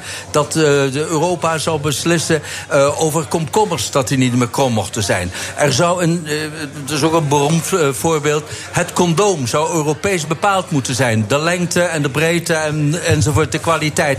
Dit soort dingen, dat heeft hij allemaal vrolijk geschreven. En men is erin gaan geloven. Dus, dus Maar ja. de, de stemming dus half-half. maar Ja. de stemming van de mensen die het dus niet willen... Die, raken die niet een beetje in paniek dan? Die raken echt in paniekerigheid. Ja, dat is ik bedoel, of echt. in- Maar ik heb genoeg vrienden daar zitten en die zeggen: het, het, is, het is verschrikkelijk. Ik bedoel, ehm, de universiteiten, het bedrijfsleven. eh, en ze weten niet waar ze aan toe zijn. Ik las nu net in de krant van, vanochtend eh, dat de politie heeft het klein bedrijf, eh, klein winkelbedrijf tenminste gezegd van jongens, zorg dat je goede veiligheid hebt, in, inspecteurs hebt en allerlei bewaking. Want als het een nieuwe, geen deal wordt, een no-deal wordt, dan heb je best kans dat de winkels bestormd worden. Dus zorg dat je dit soort hebben. Winkels als eh, Marks Spencer, hè, die wij allemaal kennen en zo, die zijn nu bezig met hamsterpakketten te maken. Ja, dit klinkt als de noodtoestand. Ja, Is maar dat, kijk, en dat is natuurlijk dat de ene kant wil dat er allemaal op zeggen van jongens, maar dit willen we niet, dat kunnen we niet, dat is belachelijk, dat zal nooit gebeuren. En de anderen zeggen van ja, maar dit gaat er wel gebeuren. Dus het Maar is zo.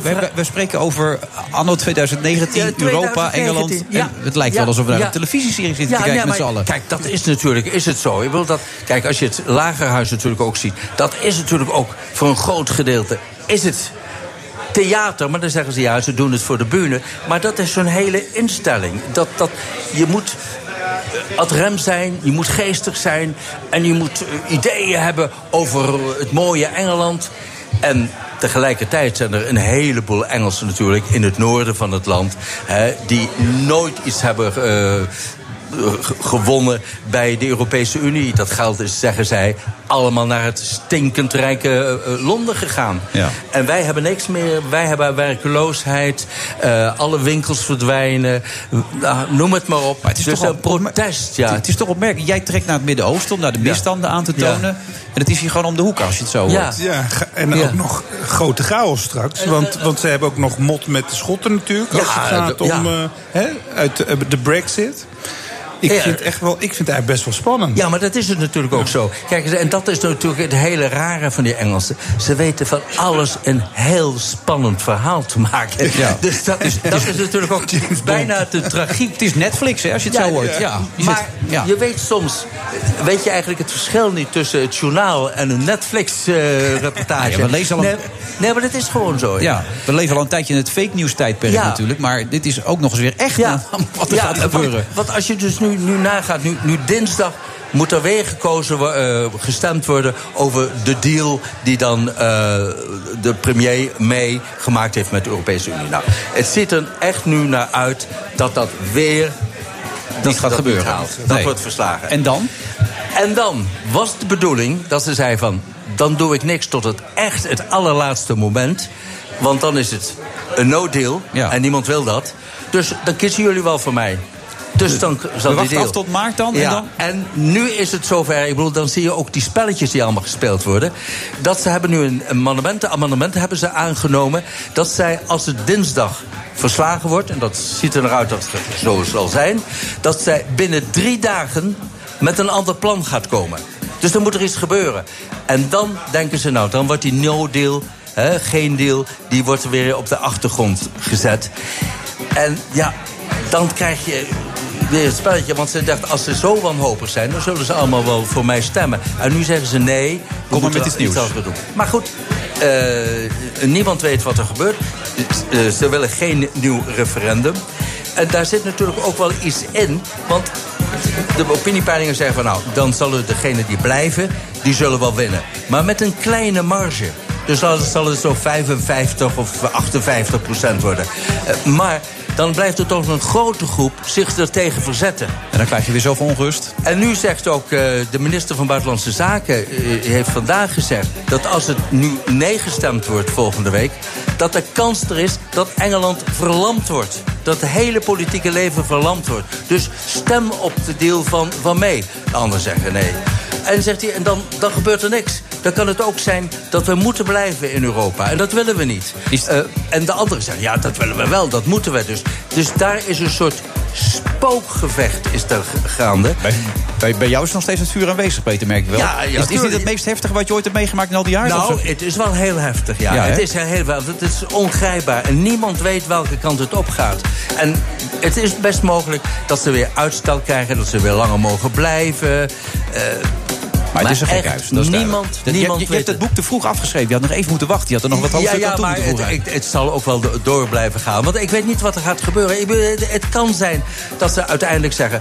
we blijven toch maar, verlamd en wel. Nou ja, dat is het ook niet leuk om dan die Engelsen in Europa te hebben. Die voelen zich dan echt genomen en belazerd. Dus die zullen ook wel een poepie laten ruiken dan. Dus, wow, Still het is going echt- strong. Peter Brussen. Ja, hij was hier aanwezig in deze uitzending. De Friday Move. Ja, oké. Bedankt Peter en succes met Dankjewel, alles.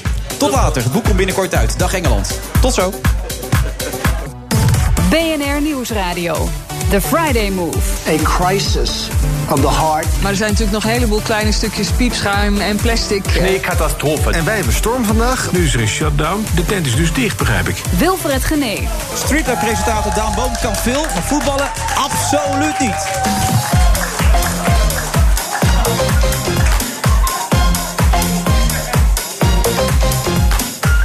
Laatste half uur weer van deze uitzending van de Friday Move. De beats van DJ Thomas Robson. We gaan nog even eraan tegenaan met Sinan Kan tot eh Sjan, moet ik trouwens zeggen.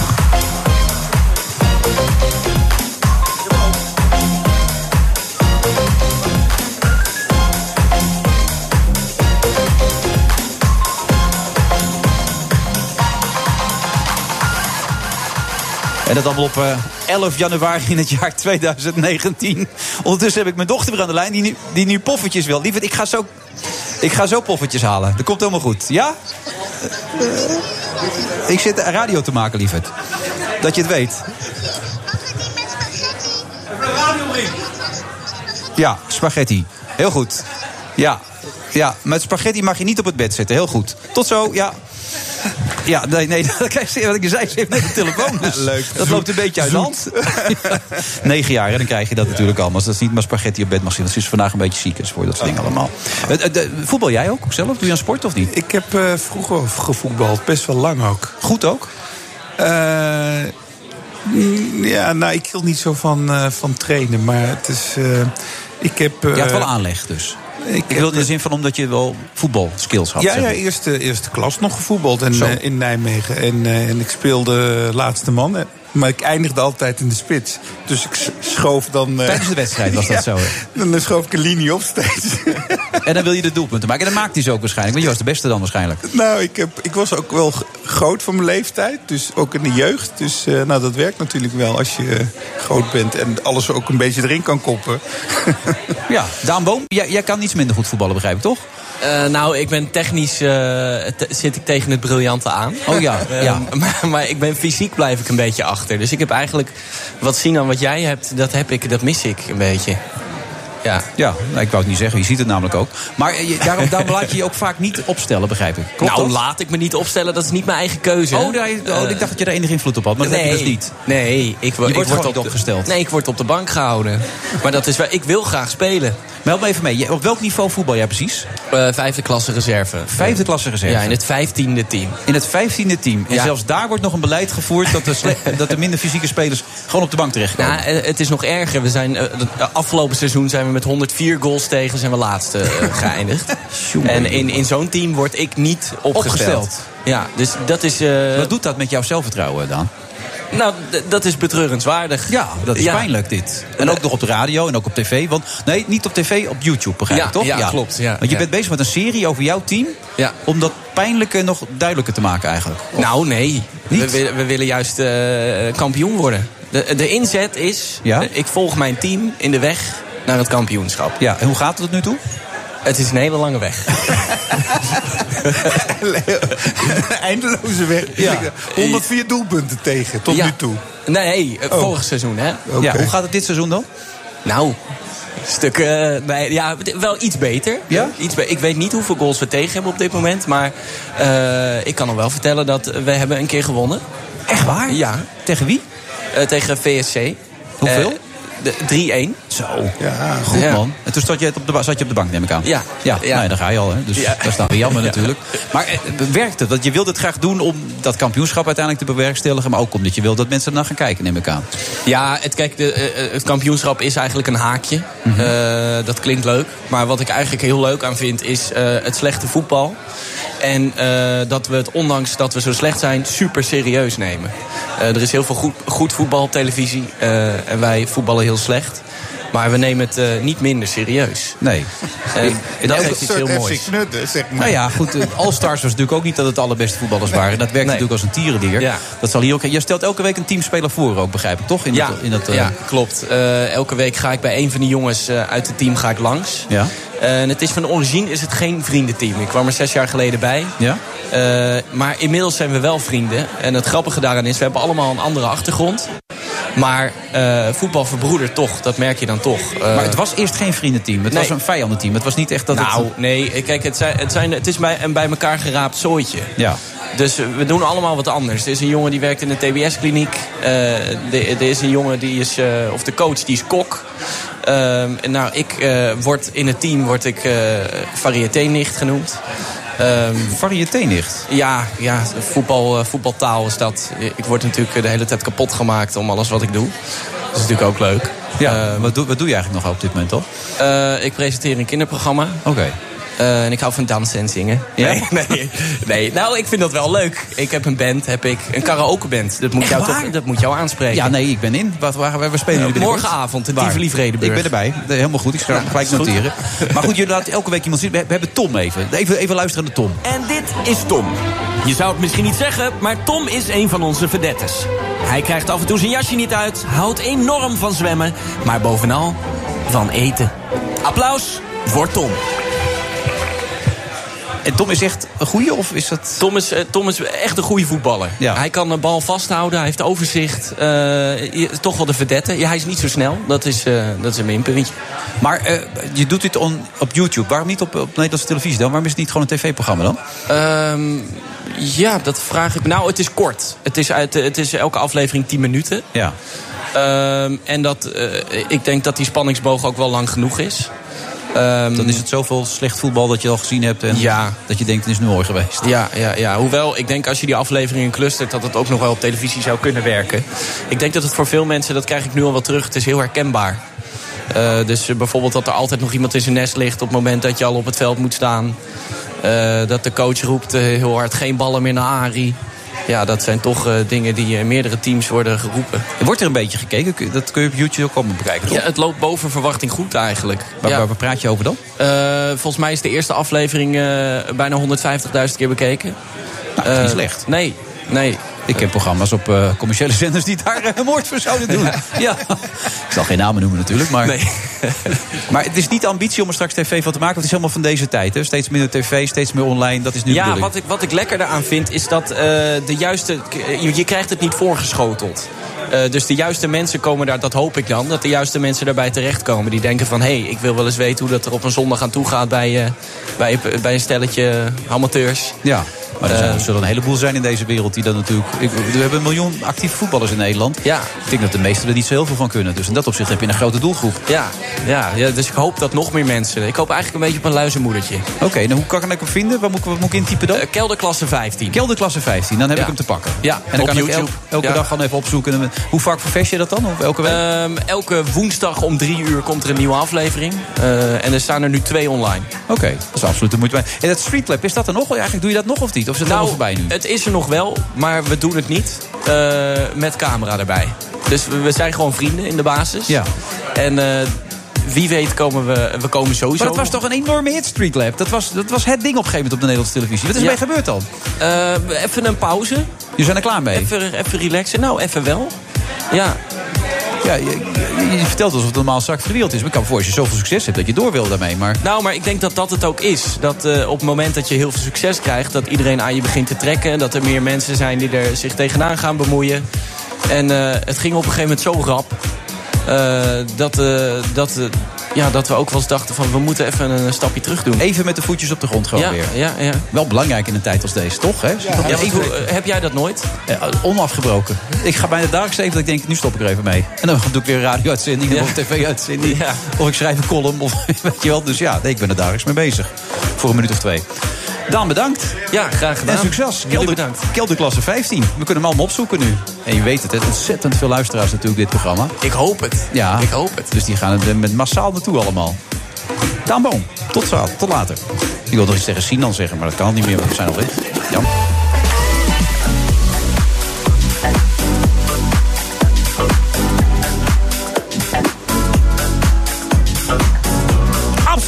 Slotfase van deze uitzending van de Friday Move.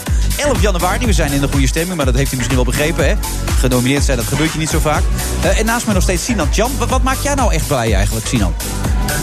Wat mij echt blij ja, maakt? ja, want je kijkt altijd wel een beetje serieus als je tegen... Ja, je kan wel lachen, dat blijkt ook. Maar waar word jij nou echt vrolijk van? Dat je zegt, ja, dan kun je me voor wakker maken.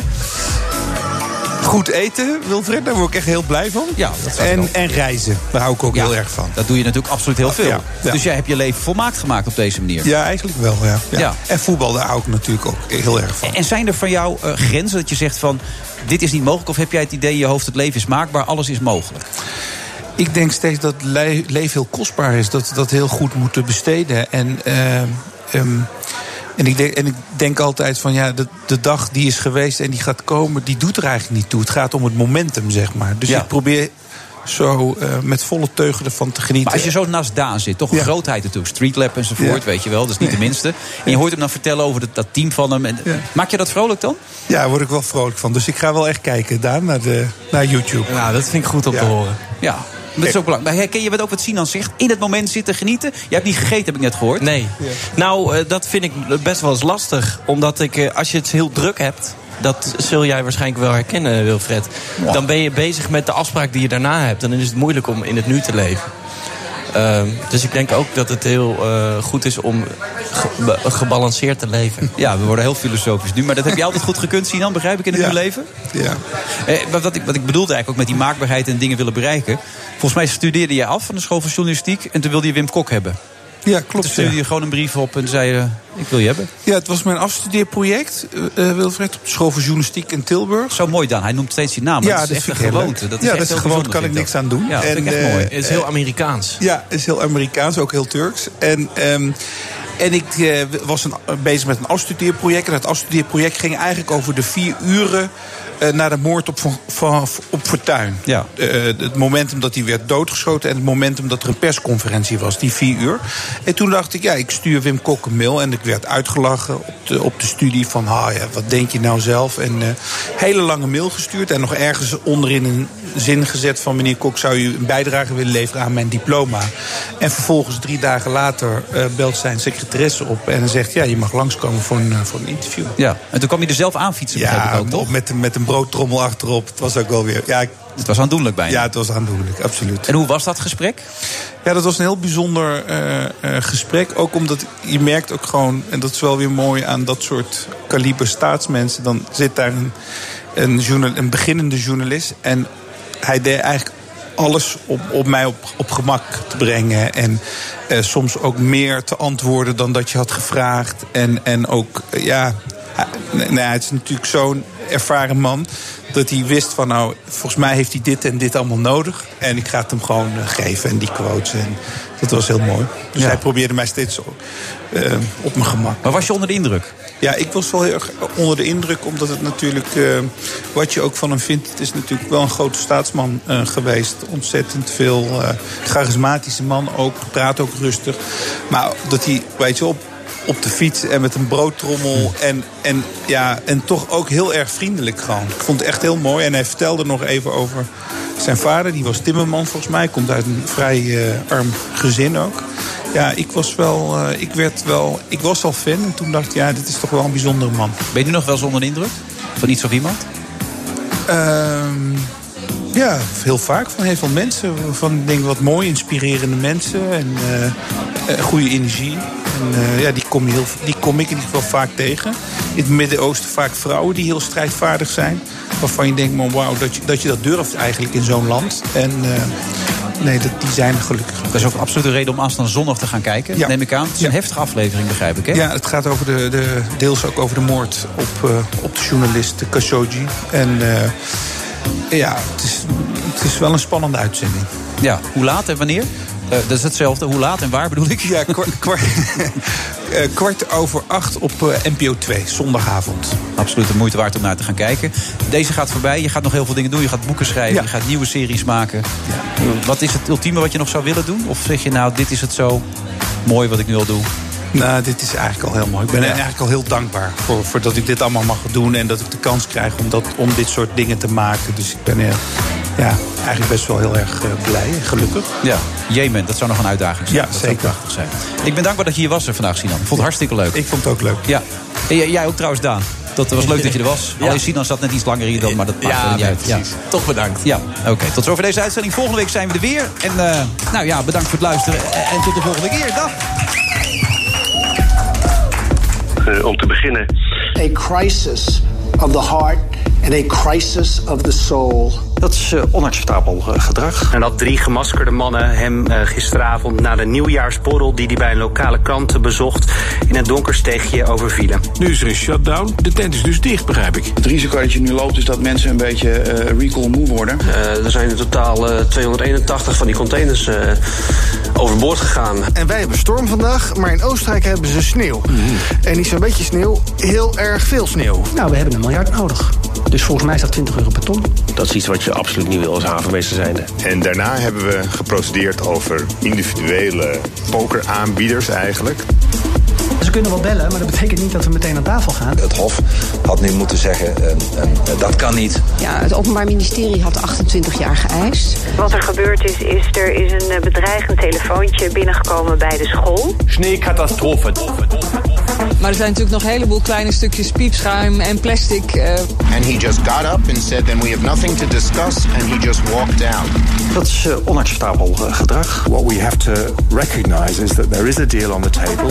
Kijk, het, het is aan de mensen zelf om daar hun keuzes in eh, te maken. Tegelijkertijd eh, betreur ik ook dat het opnieuw een ad hoc oplossing is. Nee, natuurlijk kan het net het nu nog niet allemaal aan. Ehm, eh, dat is een wat als eh, eh, vraag. Door te zeggen, als er een no-deal Brexit komt... dan beperken wij de mogelijkheden van de overheid om de belasting aan te passen. Dat is eh, onacceptabel eh, gedrag. Nou, ik denk dat zijn eigen achterban het allemaal prima vond. Hij vertelde precies wat ze, ze wilden horen. Het was eigenlijk een soort greatest hit. The border wall would very quickly pay for itself. Het is tijd dat er eh, gewerkt wordt aan die structurele oplossing. And we can work to resolve our differences over border security. But end this shutdown now. The Friday Move wordt mede mogelijk gemaakt door TUI. Discover your smile. Je hebt aardig wat vermogen opgebouwd. En daar zit je dan, met je ton op de bank. Wel een beetje saai, hè? Wil jij, als belegger, onderdeel zijn van het verleden of van de toekomst? Bridgefund is een slimme fintech die een brug slaat tussen de financiële behoeften van ondernemers en van beleggers. Dus wie belegt bij Bridgefund krijgt niet alleen een mooie vaste rente, maar brengt ook ondernemers in beweging. Echt waar, met die ton kan je zoveel betere dingen doen. Bridgefund. Make money smile.